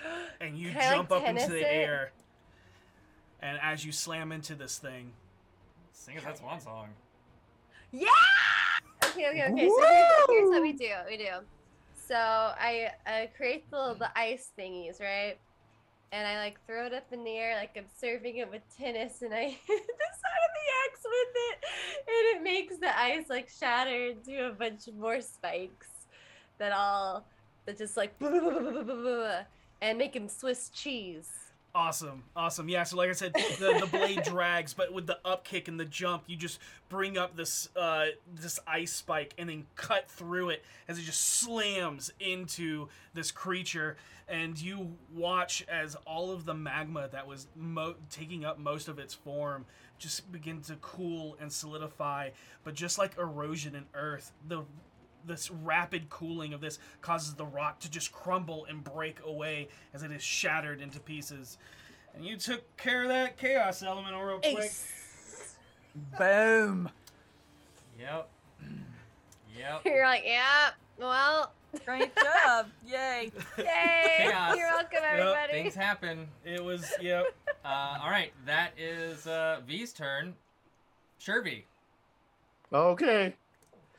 Uh, so I think she's going to add at this point to Harold's music that he was playing, um, and kind of weave together, like, she starts really thinking about when she was a chaotic little child, when she was running around and either having her little tantrums or having her, um, you know, emotional outbursts, how her, her, uh, youngest mom, the kobold, would bring her in and sing a really soothing song. Nothing nothing orderly per se, but something to kind of tame that inner chaos in her, that inner wildness in her, to bring her down, to keep, uh, you know, give a little peace, right? And she starts playing that beat and that, though, that, that music, and kind of tries to weave it into what Harold is already doing. And once again, she's imagining all of these notes coming down orderly onto sheet music, because that would be part of what her first mom would be doing, is making sure everything's orderly, making sure everything is followed by according to how it's written. So taking these two elements of soothe, being soothing and yet orderly at the same time, and bringing all this chaos into some sort of a pattern, some sort of a readable sheet of music. Um, is what she will try to attempt. Got it. Go ahead and make a performance check. Okay. Let's go. Oh, this is going to be a good one. That is a twenty-three. twenty-three. Okay. As you're playing this, you start seeing just small explosions in mm. the, like, where the lightning is coursing around this torrential storm that's swirling around you. you can see bigger explosions that kind of take up, they're just full of fire and flame that look to take up a whole area. And then mm. smaller collisions and sparks of other things that kind of just go in an ascending uh, and descending pattern that are quicker and faster, just like little flashes of pulsing lights. And you start to see what looks to be, as a musician, you can see musical notes, whole notes, half notes, eighths, sixteenths, all being formed out of the chaos that's around you. Okay. Uh, and you start okay. to hear the harmony of chaos around you. That is okay. a second success. Uh, say that again? That's a second success. Okay, so we need to make more. Okay, God. Right. Oh, dear gods. Um, and that's basically what she'll probably try doing. Um, I'll, ooh, actually, as she's playing this, and it seems like all of these things are trying to ascend somewhere, right? Where was it that they were trying to ascend to? You all, you can see the one that's right in front of you, still mm-hmm. looking up, just with hate. Uh, and can I notice where exactly it's looking? Go ahead and make another perception check. Okay. Uh, perception check. Come on, give me something. Ooh, twelve. Looking up, you're not really certain. You're mainly focusing on mm-hmm. this wall of sheet music being made out of the elements themselves. Can't really okay. notice pers- exactly or precisely where it's looking. It's up, you know that. Question okay. for the D Ms. Or maybe I should wait for my turn. Never mind. Okay. Okay. Um, well, then what she's going to then start doing, because it seems like there's something above her. She doesn't know exactly what it is. She's going to start walking in that upward direction, almost as if though these sheet musics are coming below her and creating platforms underneath her that she can then step on as she's going up and up uh, to the next. Oh, no, not even sheet. Sorry. Like little mini stages, like, little, uh, like okay. a little stage that comes underneath that each step allows her to get to the top in that direction. A crescendo of stages, if you will. Go ahead and make yes. a uh, intelligence check. Yep, with a D six. Oh. Okay. Oh boy, please don't fall. Please, where's my intelligence? Uh, there we go. Uh, that is a fifteen on the regular die, and then a D six add on to that would make it an eighteen total. eighteen is enough to create some stages to step and walk up as you begin to walk up, playing oh, your right. one-person band. Yep. Uh, all right. Player action. Two, three, four, five. One, two, three. Uh-oh. Oh, okay. Boys, you get her. She's on a little platform. Hmm? V, I need you to roll me a D one hundred and a D twenty. Uh, two separate rolls? I don't two add them together. Two separate rolls. Okay. I need to know what is on each of them.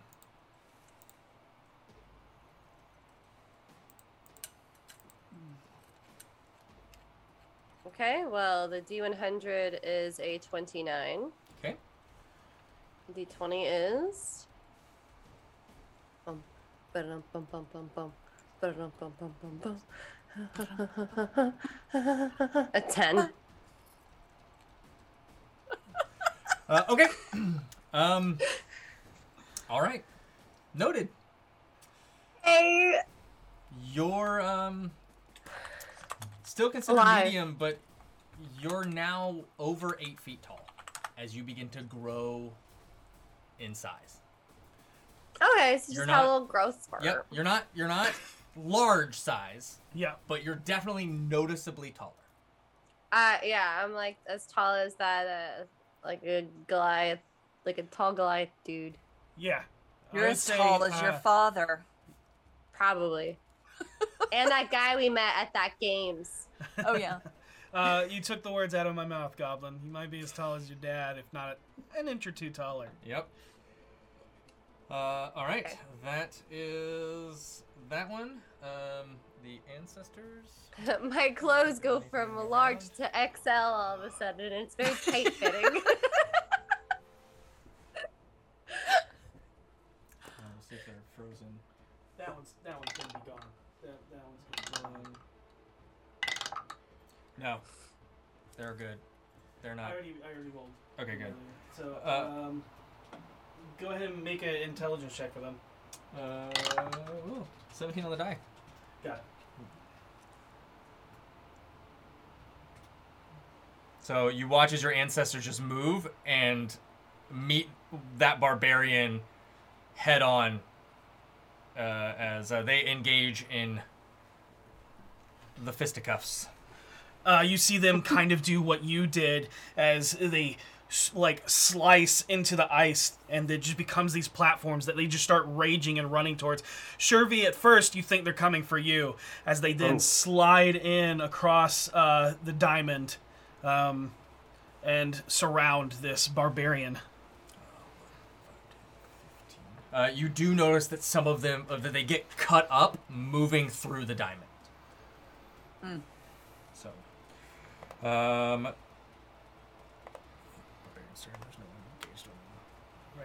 No actual barbarians on anybody? Nope. Okay, great. Nope. Uh, your ancestors fight with the blue bear barbarian revenants. Vinley, it's your turn. All right, so there are no, like, active combatants other than what is being engaged by... Currently. Uh, there might be more, uh, yeah, you know... You can definitely see more of the revenant barbarians in, in the, the eye of the storm hovering, like, moving... across that looked like they could get pulled into the onto the platforms. But, but I also see Shurvi trying to go up as well. Yes. Yes. Very well. Um, Vinley uh, scooches further towards the edge of the diamond, precariously placing most of her body at this point off of the edge of this platform. And she just sadly looks down and thinks about the lesson that she learned once again and thinks, you want me to be honest? Okay. I hate myself, but I can still change. And she pushes up and wills the diamond beneath her to carry her higher and higher. Okay, go ahead and make uh, that intelligence check with a D six.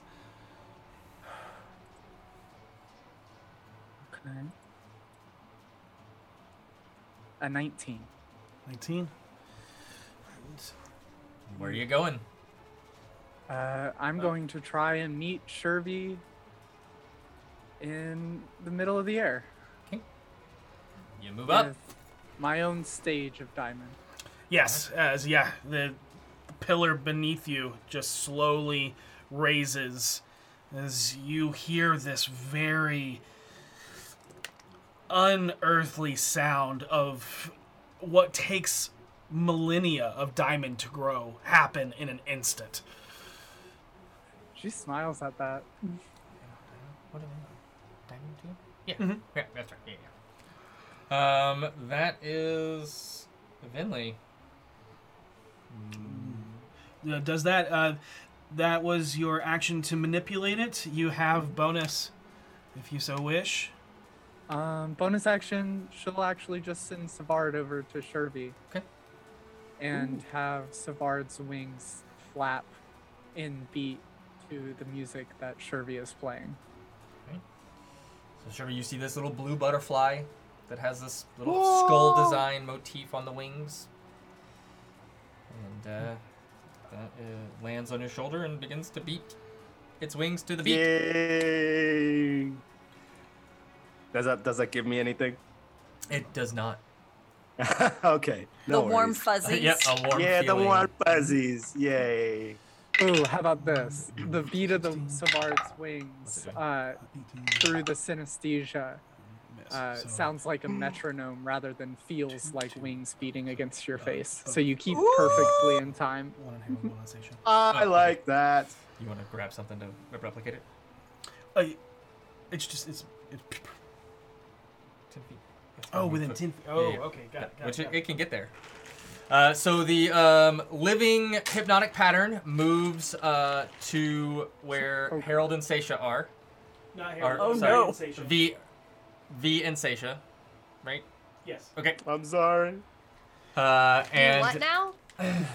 The the living spell has yep, come to there, us. There is uh, a cacophony of, of musical notes that are attacking you. Um, uh, yeah, as this orchestra moves towards you, and just the sound of their music, uh, both of them uh, make one attack to you each, and both hit. Okay. Uh, all right. Uh, V. That's a lot of dice. For both of us, you know? seventeen points of force damage. And Seisha, twenty points of force damage. No. As it's like being just bombarded, you can feel your pulse being changed by the bass that is just sundering your form. um, Harold, it's your turn. Sorry, I had to grab up the body. All right. Um, he doesn't ever meow, and he started screaming at me. He was like, "Ah!" He never meows. He never meows. So cute. He's singing. Okay, so what should I? What should I do? Yeah, you're trying to stay on beat with me, aren't you? Let's let's stay on beat. I think that's what I'm gonna do. I'm going to uh, take my action to perform more. All right. Sounds so great. My music doesn't kill anybody. Yep. Are you pulling out your accordion? Yeah, I would. Uh, yeah, I would assume so. Great. Yes. Of course. Yeah. I don't know if you were singing before or, or what. No, not. no. I okay. assumed it was all accordion. accordion. Do I still have advantage on this or no? Uh, no. It was. Yeah. Um, you would just regular this time. Got it. It was because you created that orchestra for that turn. All that right. gave you uh, that uh, that bonus.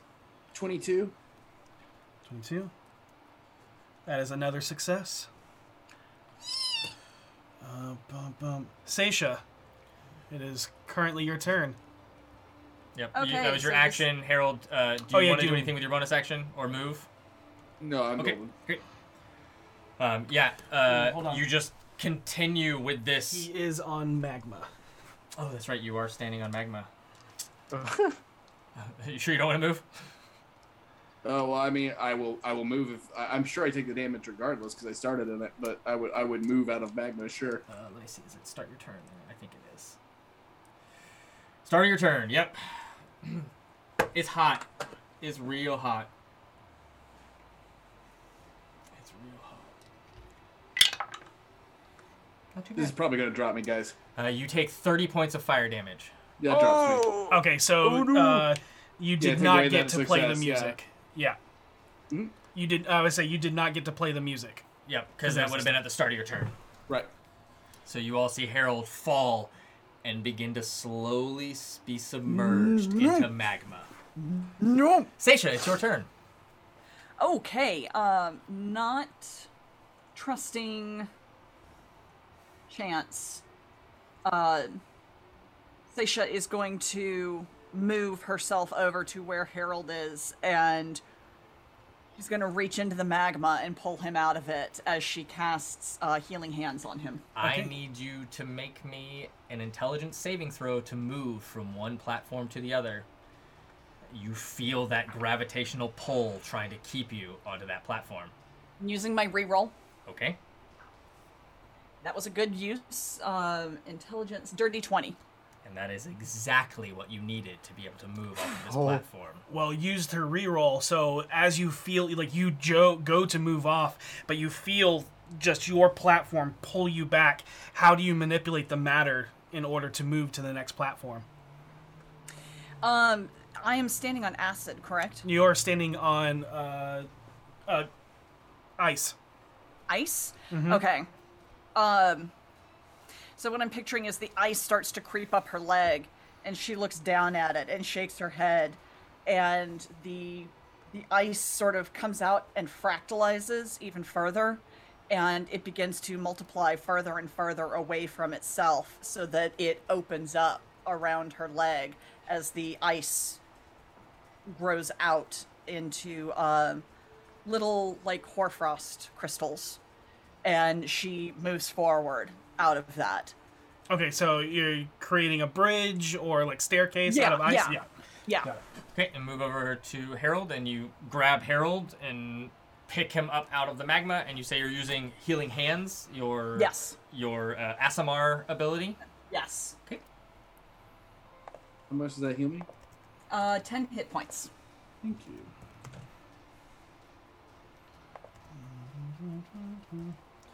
Um, all right. She is reaching into the lava, though. She is reaching yep. into the lava. It is... You're going to take... I'm just going to roll it. Mm-hmm. It burns a lot. I got it. It's yeah. okay. It's what it is on here. Got it. Okay. eighteen. Ooh. Mm-hmm. Yeah, that's that's why I didn't uh-huh, even uh-huh, roll uh-huh, for the other one. Uh-huh. I was like, he's gone. uh, all right, so. Oh, that was a lot of dice. What we have been doing is because it's so many, we roll one and just kind of do a multiple. So now we're oh. rolling all of them because this could be a make or break.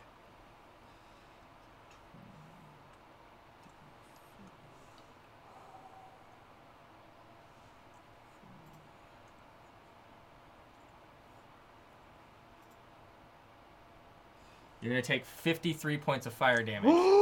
Roll a d six. I don't need to. I uh, have fifty-two hit points. Okay. Uh, okay. Uh, I will say that um, as you're right, pulling Harold out... Spirit Shield. Oh. Yeah? No, because I, I was intentionally reaching into lava. I wasn't attacked. Yeah, no, you it's not an attack. You couldn't save you from yourself? Nothing can save me from myself. Um, I, I I will say that in this action, there is a self-sacrifice as your Healing Hands does go through as you pull Harold out, but you yourself are succumbed to the heat. Yep. Uh, but yes, please go ahead and roll that d six. Okay. One. This isn't good because... We're both just going to fall right back in the lava. Well, no, because I pulled you out and then fell backwards, so you're falling on top of me. Yep. I'm not standing in the lo- in the magma. Okay. Um. So uh, uh, you see, Harold, as you come to, you see Seisha, just her whole arm just singed, and it's it's gross looking to the point it's making you, like, gag at watching. Her arm degloves. Gross. Mm-hmm. As as you both fall back onto the ice platform that she has created. Okay. Um, at the end of Seisha's turn, layer action number two. What? Okay. Yeah. Um. Uh. Seisha, go ahead and roll a d ten. Let me know the number you get. Two. Two? Yes. If you have a total, your current hit point total is even. Uh, so that would be forty-eight. Yeah. Does zero count as even? It is. I was about to say, this brings up a very interesting mathematical yes, question. Yes, we would that say that the uh, numerical number gifted to us by, yeah, I believe, the Arabics in, in actual history uh, will be considered uh, even. Yep, so zero is even. Uh, All right. So if your if your current hit point total is even, you heal twenty-eight hit points. Woo! Woo! Yeah! So... Harold, you were at ten hit points, so you heal twenty-eight. Oh, wow. By the way, uh, correction, uh, the zero was uh, discovered by a Hindu astronomer and mathematician named Brahma, Brahmagupta. Oh, there you go. In, six twenty, oh. in six twenty-eight. What an nice. amazing like trivia knowledge right there. That's awesome. There you awesome. go. But, awesome. Sorry, how much do you heal if you're uneven number? twenty-eight. twenty-eight. Okay. If you were even... Heck yeah. I'm seventy-two, baby. There you go. Yeah. Plus twenty-eight is one hundred. Did anybody not heal? Huh? Did Wait, anybody not heal? There you go. No, honey, you're at zero. You heal. Weren't you? I was... I, I was no, no, no, Rhea's no, up. I'm at full. Billy's uh, up, yeah. I haven't taken a single point of hit points. Yeah. I, uh, I, I, I just I picture left. Seisha waking up and looking at her skinless arm. What did that? What I could lay on uh, hands for five. Oh. Uh, uh, uh, and the I got odd number health hit points. I also oh. have odd. It, it, it was the, all in the roll. Uh, welcome to chaos, made baby. It to the people who needed it. Yeah. Yep. Uh, all right. Uh, V, it's your turn. There's no immediate threat aside aside from the uh, the barbarian that your ancestors are going against, the revenant your ancestors are going against. I mean, I guess I could help out with that. Okay. Uh, go ahead yeah. and make me an intelligence check uh, or saving throw, your choice, with a d six. Then Shurvi, you're coming up next. All right. Intelligence uh, check. Just letting you, just letting you know, I did get an. I have an odd hit point. I have fifty-three. That's okay. You just didn't get healed. Okay, I didn't know. No, no, okay, just, all right, okay, yep, cool. No negative oh. to odds, just didn't get the okay, healing. Yeah, I'm re- y'all, y'all, y'all been playing that that in, in a very, you know, hard and fast way, so I didn't know. uh, but so dirty twenty. Dirty twenty. Okay, that's exactly what you needed to move platforms. Get out of town. Yep. yep as you okay. jump and just leap over and head over there, and go ahead and make your two attack rolls as you land next to this. Uh, Revenant fighting your your uh, ancestors. All right, heck yeah. Uh, that's right. How much? I'm gonna attack recklessly as always because I like advantage. Oh, there goes low. And then um. Uh, and you're gonna take, just so you know, thirteen points of slashing damage, halved to uh, six for moving okay. through the diamonds. All right. Uh, so it's twenty-five to hit. twenty-five hits. And the first hit's gonna be um.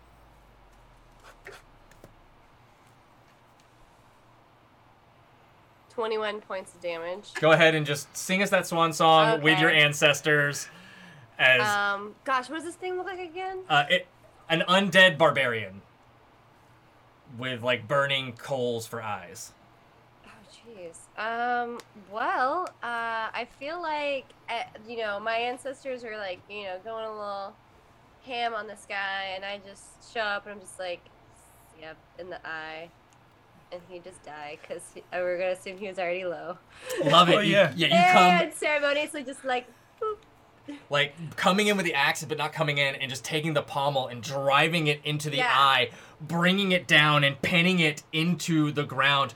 But it, the head hits one of the diamond shards and just cracks open like a watermelon uh, as you pull it back up. Yeah, uh, make it cooler. But yeah, that pretty, pretty much is what I said. So. And uh, all of your ancestors cry out with you. We live, we die. We live, we die. And Shurvi, you hear like this barbarian rage beneath you of this chanting, ton- you know, uh, yeah, ta- uh, tantra. Yeah, I think that's the word. Yeah. Um, but beneath you. No, no, that's something else. No. Tant- Matra. Ta- mantra. Mantra. Mantra. Mantra. Mantra. Okay. Okay. Tantric is kind of um. Well, I guess tantric. Tantric. No, no. I mean, can't. I mean, tantric is is more of like black magic. Oh, yeah. Not necessarily no, no, black, no, but no. like uh, it's, right, it uh, is a form of magic, but it has bad connotations. Uh, okay. Um, I'm gonna keep going up and keep playing my song, man. All right. Go ahead and make a performance uh, check. Okay. Oh, God, come on, baby. Performance is a fourteen. Oh, that was a nat one. Ah. Did you use your reroll already? Uh, but I thought that was only for intelligence rolls, and I did use it. Uh, yeah, no, this it's, is it's not a reroll to manipulate. This isn't really manipulating matter. This is harmonizing oh. the chaos. Um, it's a little okay, different. Um, okay. Wait, uh, I remember uh, double checking. I remember when. Uh, When Harold played, he got an advantage. Did I get an advantage last time? I don't think I got an no, advantage. No, it was because Unless he created didn't... an orchestra. Okay. Um, All right. I mean, she kind so, of yeah, that was an orchestra. I'm a walking orchestra. I'm a full-on goddamn band, man. Full-ass band. If you would like to try... No, because your action is performance. Mm, um, uh, yeah. That's uh, it, I guess. It was ahead, a nat one for a total of make an total of fourteen. Yeah, go ahead and make it. Okay. I got a fourteen. Mm-hmm. Well, because I have a thirteen in performance. So, oh, okay, just a straight intelligence. Mm-hmm. Uh, that is a seventeen. Go ahead and... I, do I add the six to this? You add the six to it. It's an intelligence check. Okay. Okay, okay, hold up, hold up. Uh, oh, God, oh, God. With uh, eighteen total. eighteen? Go ahead and re-roll yes. your performance check. Woo! Okay, and tell on, us baby. how you manipulate the chaos. Reminding you that in the center of all of these platforms is your hypnotic pattern. Uh, uh, I essentially, and I feel like at this point, she is trying to encompass anything that is chaotic in here, right? And part of that chaos is this hypnotic pattern that completely went out of control, and is basically, she's trying to soothe this hypnotic pattern and trying to like just come back to her, come back to what it's supposed to be, not be this chaotic thing. Uh, so I got, and I got a twenty-nine total. A twenty-nine total. Yes. As my, I, oh wait, shoot, I did persuasion. I clicked the wrong one, but it's same thing. It, it would have been the same thing. Okay, yeah, that's fine. Plus thirteen, yeah. Um, as long yes. as the modifier is the same, doesn't matter. Um, yep, yep. And as V takes down this form, as Seisha is pulling Harold out of the magma to find respite on this platform of ice, as uh, Vinley is rocketing up into the air with you, you start seeing this torrent storm just creating this amazing percussion and music where the explosions...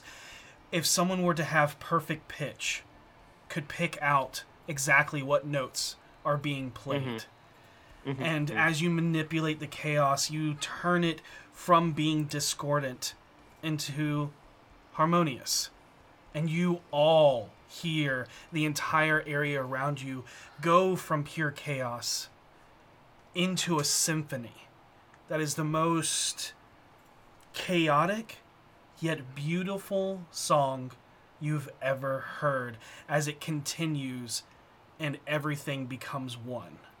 As this happens, you see a funnel begin to pour in from the top, like the a centrifuge within this eye of the storm, where everything should be calm.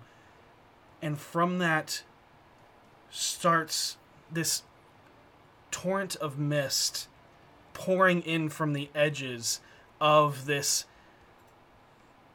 elemental storm, begins to take shape and solidifies into this grand citadel as everything else washes away, and the chaotic music that was everywhere is now just walls of mist. The song continues to play, and all of your platforms solidify into elegant platforms of this grand, like almost cathedral citadel. And Shurvi, you feel godlike power imbued within you. What? Okay. What? Okay. Okay. And you have uh, I... you have the power to do one thing of anything you want. What does Shurvi wish? Oh boy. Oh. I think at this point, does she, with this, does she gain any knowledge on how all of us can make it to safety first? I think that's the first thing she thinks about is, how you, can I get my friends to safety? How can I come out of this situation and bring them out of this? You do not have to make this choice right now if you want to talk to them real quickly before you make mm-hmm. your decision. You can. Um, I, uh... Are, is is everybody is everybody okay? And you're all yeah. in different platforms, but you can easily get to each other if you so wish. I, I think about it. I think about it, and I bring the platforms into one, like make it into one giant platform. It does not one, work anymore. Uh, you are. Oh. You realize that you you know in your being, although the there's that harmonious music that almost sounds like Gregorian chant that's very low now, uh-huh. coming emanating from the mists that are hundreds and hundreds of feet away from you. Uh, you are no longer in Limbo. Oh. Um, I I think, I think we're out of it. Yeah, I think, I think so I think, too. I, I don't. taste my thoughts anymore. Oh yeah. Um. I, I don't know what, how I feel weird. Uh. Yeah, me too. Uh, I think I'm going into shock. But don't you know do that. that feeling you get when you're used to you got used to being on a boat and then you like get on land and then you're like, whoa. Shurvi, why do you feel yeah. it? What, what's wrong, Shurvi? I, I, f- I feel like I, could, I can do anything. Um, I don't know. I can't describe it, but I think... The best way to describe it her. Mm-hmm. would be chaos perfectly harmonized within you. It's not your spirit balanced, but what you did... Mm-hmm. has solidified within you. Okay. And does it... It doesn't quite... It's so... Oh, gosh. Oh, gosh. Okay. Uh, she goes, I, I, I think I may have found a way... I think I might have found my my, my home. What? My parents. What? I think... I think... Well, yes. I think... That's I don't amazing. know. I can't describe it. I could try it. I don't know. I, I really don't know what this is, uh, or it's just a, one more step in, in the process. But I've Vinley, for, I, I didn't.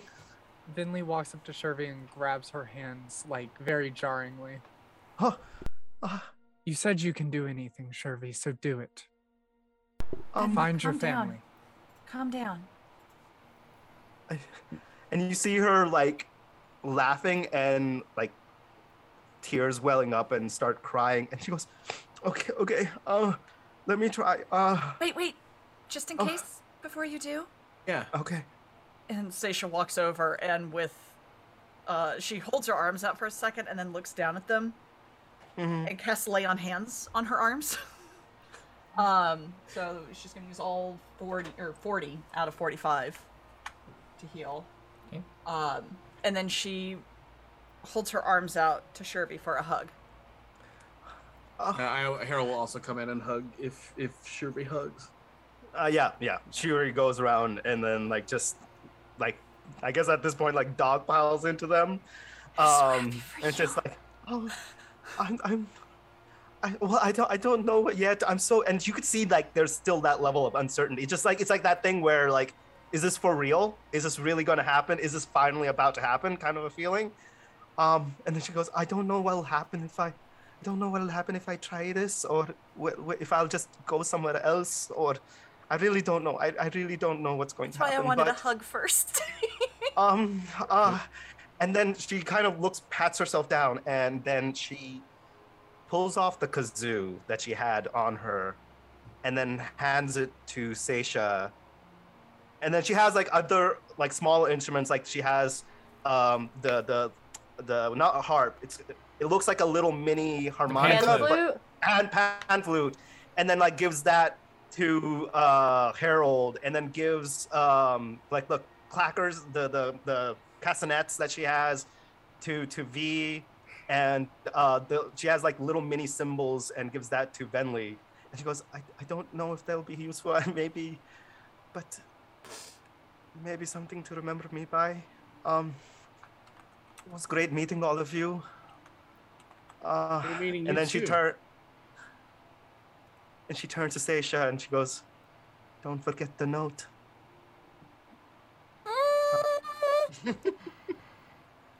um. Hey, Shurvi, give your mom a hug for me. Uh, I'll do my best. Uh, Tell all of them they did a wonderful job. Thank you. Uh, I don't know what to say. I, uh, um, okay, uh, I'm gonna, I'll try it now, I think. And, and then she kind of uh, steps back and she goes, I, I hope you find your own home soon. And then wishes for her to, to be with her family. The one thing she's always wanted to be together with and find her parents if possible, or at least whatever the next step would be to get her there, if it's not directly the path there. Okay. I want to ask Shurvi what she appears. You all watch as this, the song that played in Limbo echoes out away from Shurvi as she just dissipates into ambient light and sound. Just like raindrops washing away in the wind. And Shurvi, you appear at your home. Mm-hmm. In the world you left ages and ages ago, and she is outside. What does she do? In front, I would imagine, is this almost like a, not really an encampment. Shurvy's outside, clarification. Right, yeah. Right. So in front of her, it looks like a tiny little, not a hut, kind of like one of those wood cabins. And outside, she would see like the typical, like the clothesline with clothing, if there was some. That's what she remembers her home like, is a tiny little cabin in the woods with like clothing lines outside, and uh, a, a, you know, a place for campfire where she remembers them playing music at night. Um, I would imagine there's a small little shed that's kind of like a repair shed where like they, and a storage shed where they go in to repair their tools, repair their instruments. Um, uh, and then, yeah, that's just a simple place, but it's got color. It's got flags everywhere. It's got all these little trinkets strewn about from all of their adventures. Um, and uh, is there smoke coming out of the chimney? There is the slightest bit. Not like it's fully on right now. She slowly takes steps to the front door and hesitates to open it and stands there for almost like, seems like ten minutes. And she opens the door, and without really taking into account anything, she just says in an audible voice, uh, I, I'm home. You do not get a response. I'm, I'm home. And then before she looks, uh, does anything, she looks at the doorstep, looks into the empty cabin, and she goes, one more step, and steps through and closes the door behind her. And as you step through, you see that things have changed. But as you call out, you do not hear anybody return, and you go to see who was cooking. Mm-hmm. You see that there are very light embers still left. But what you do find on the table is a note. Is a stack of notes. I pick it up with shaky hands. And you start and reading start, start reading through mm-hmm. them, and they are letters of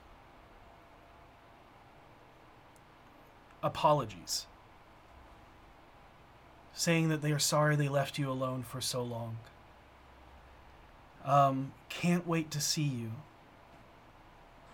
And you start reading and said, we have learned that you have gone looking for us, so we went looking for you. We can't he- wait to hear your songs and your stories.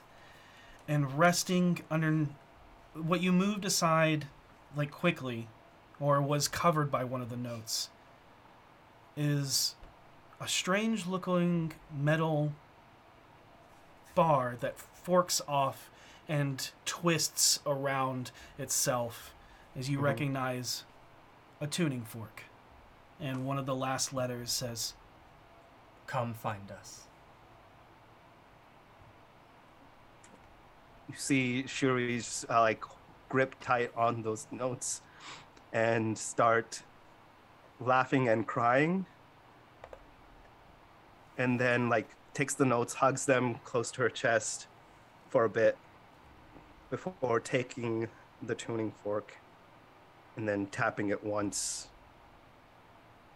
When that little bit of chaotic energy with your wish spell to find your family, the planar shift spell goes off, and Shurvi's story continues somewhere else in the cosmos.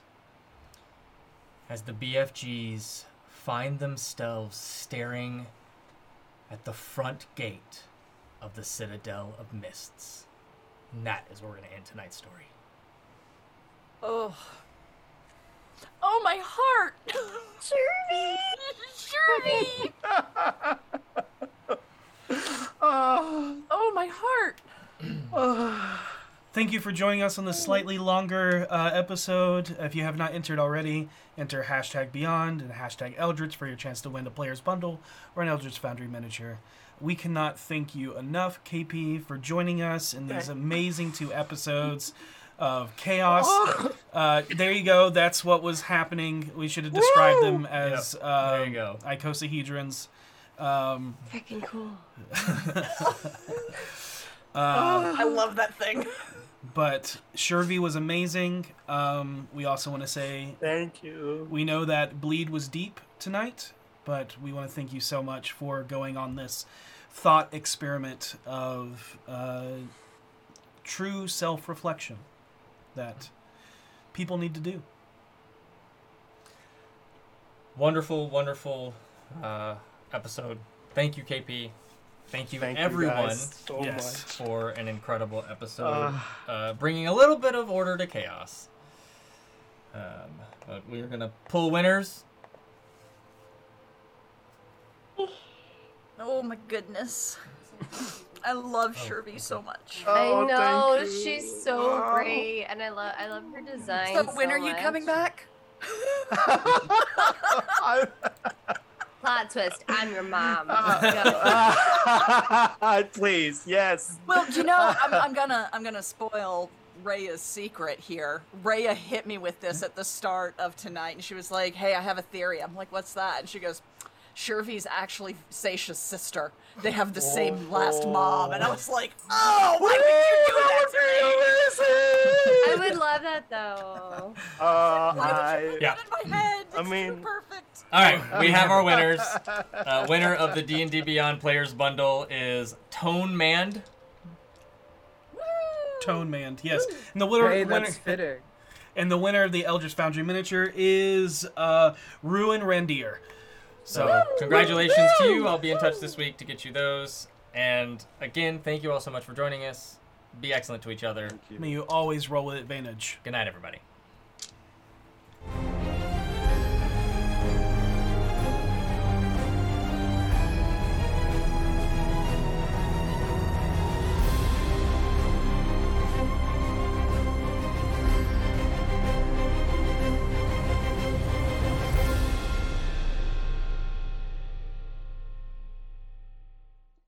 But that's where we're going to end this part of the story. Trust me, there's more to come, and you don't want to miss it.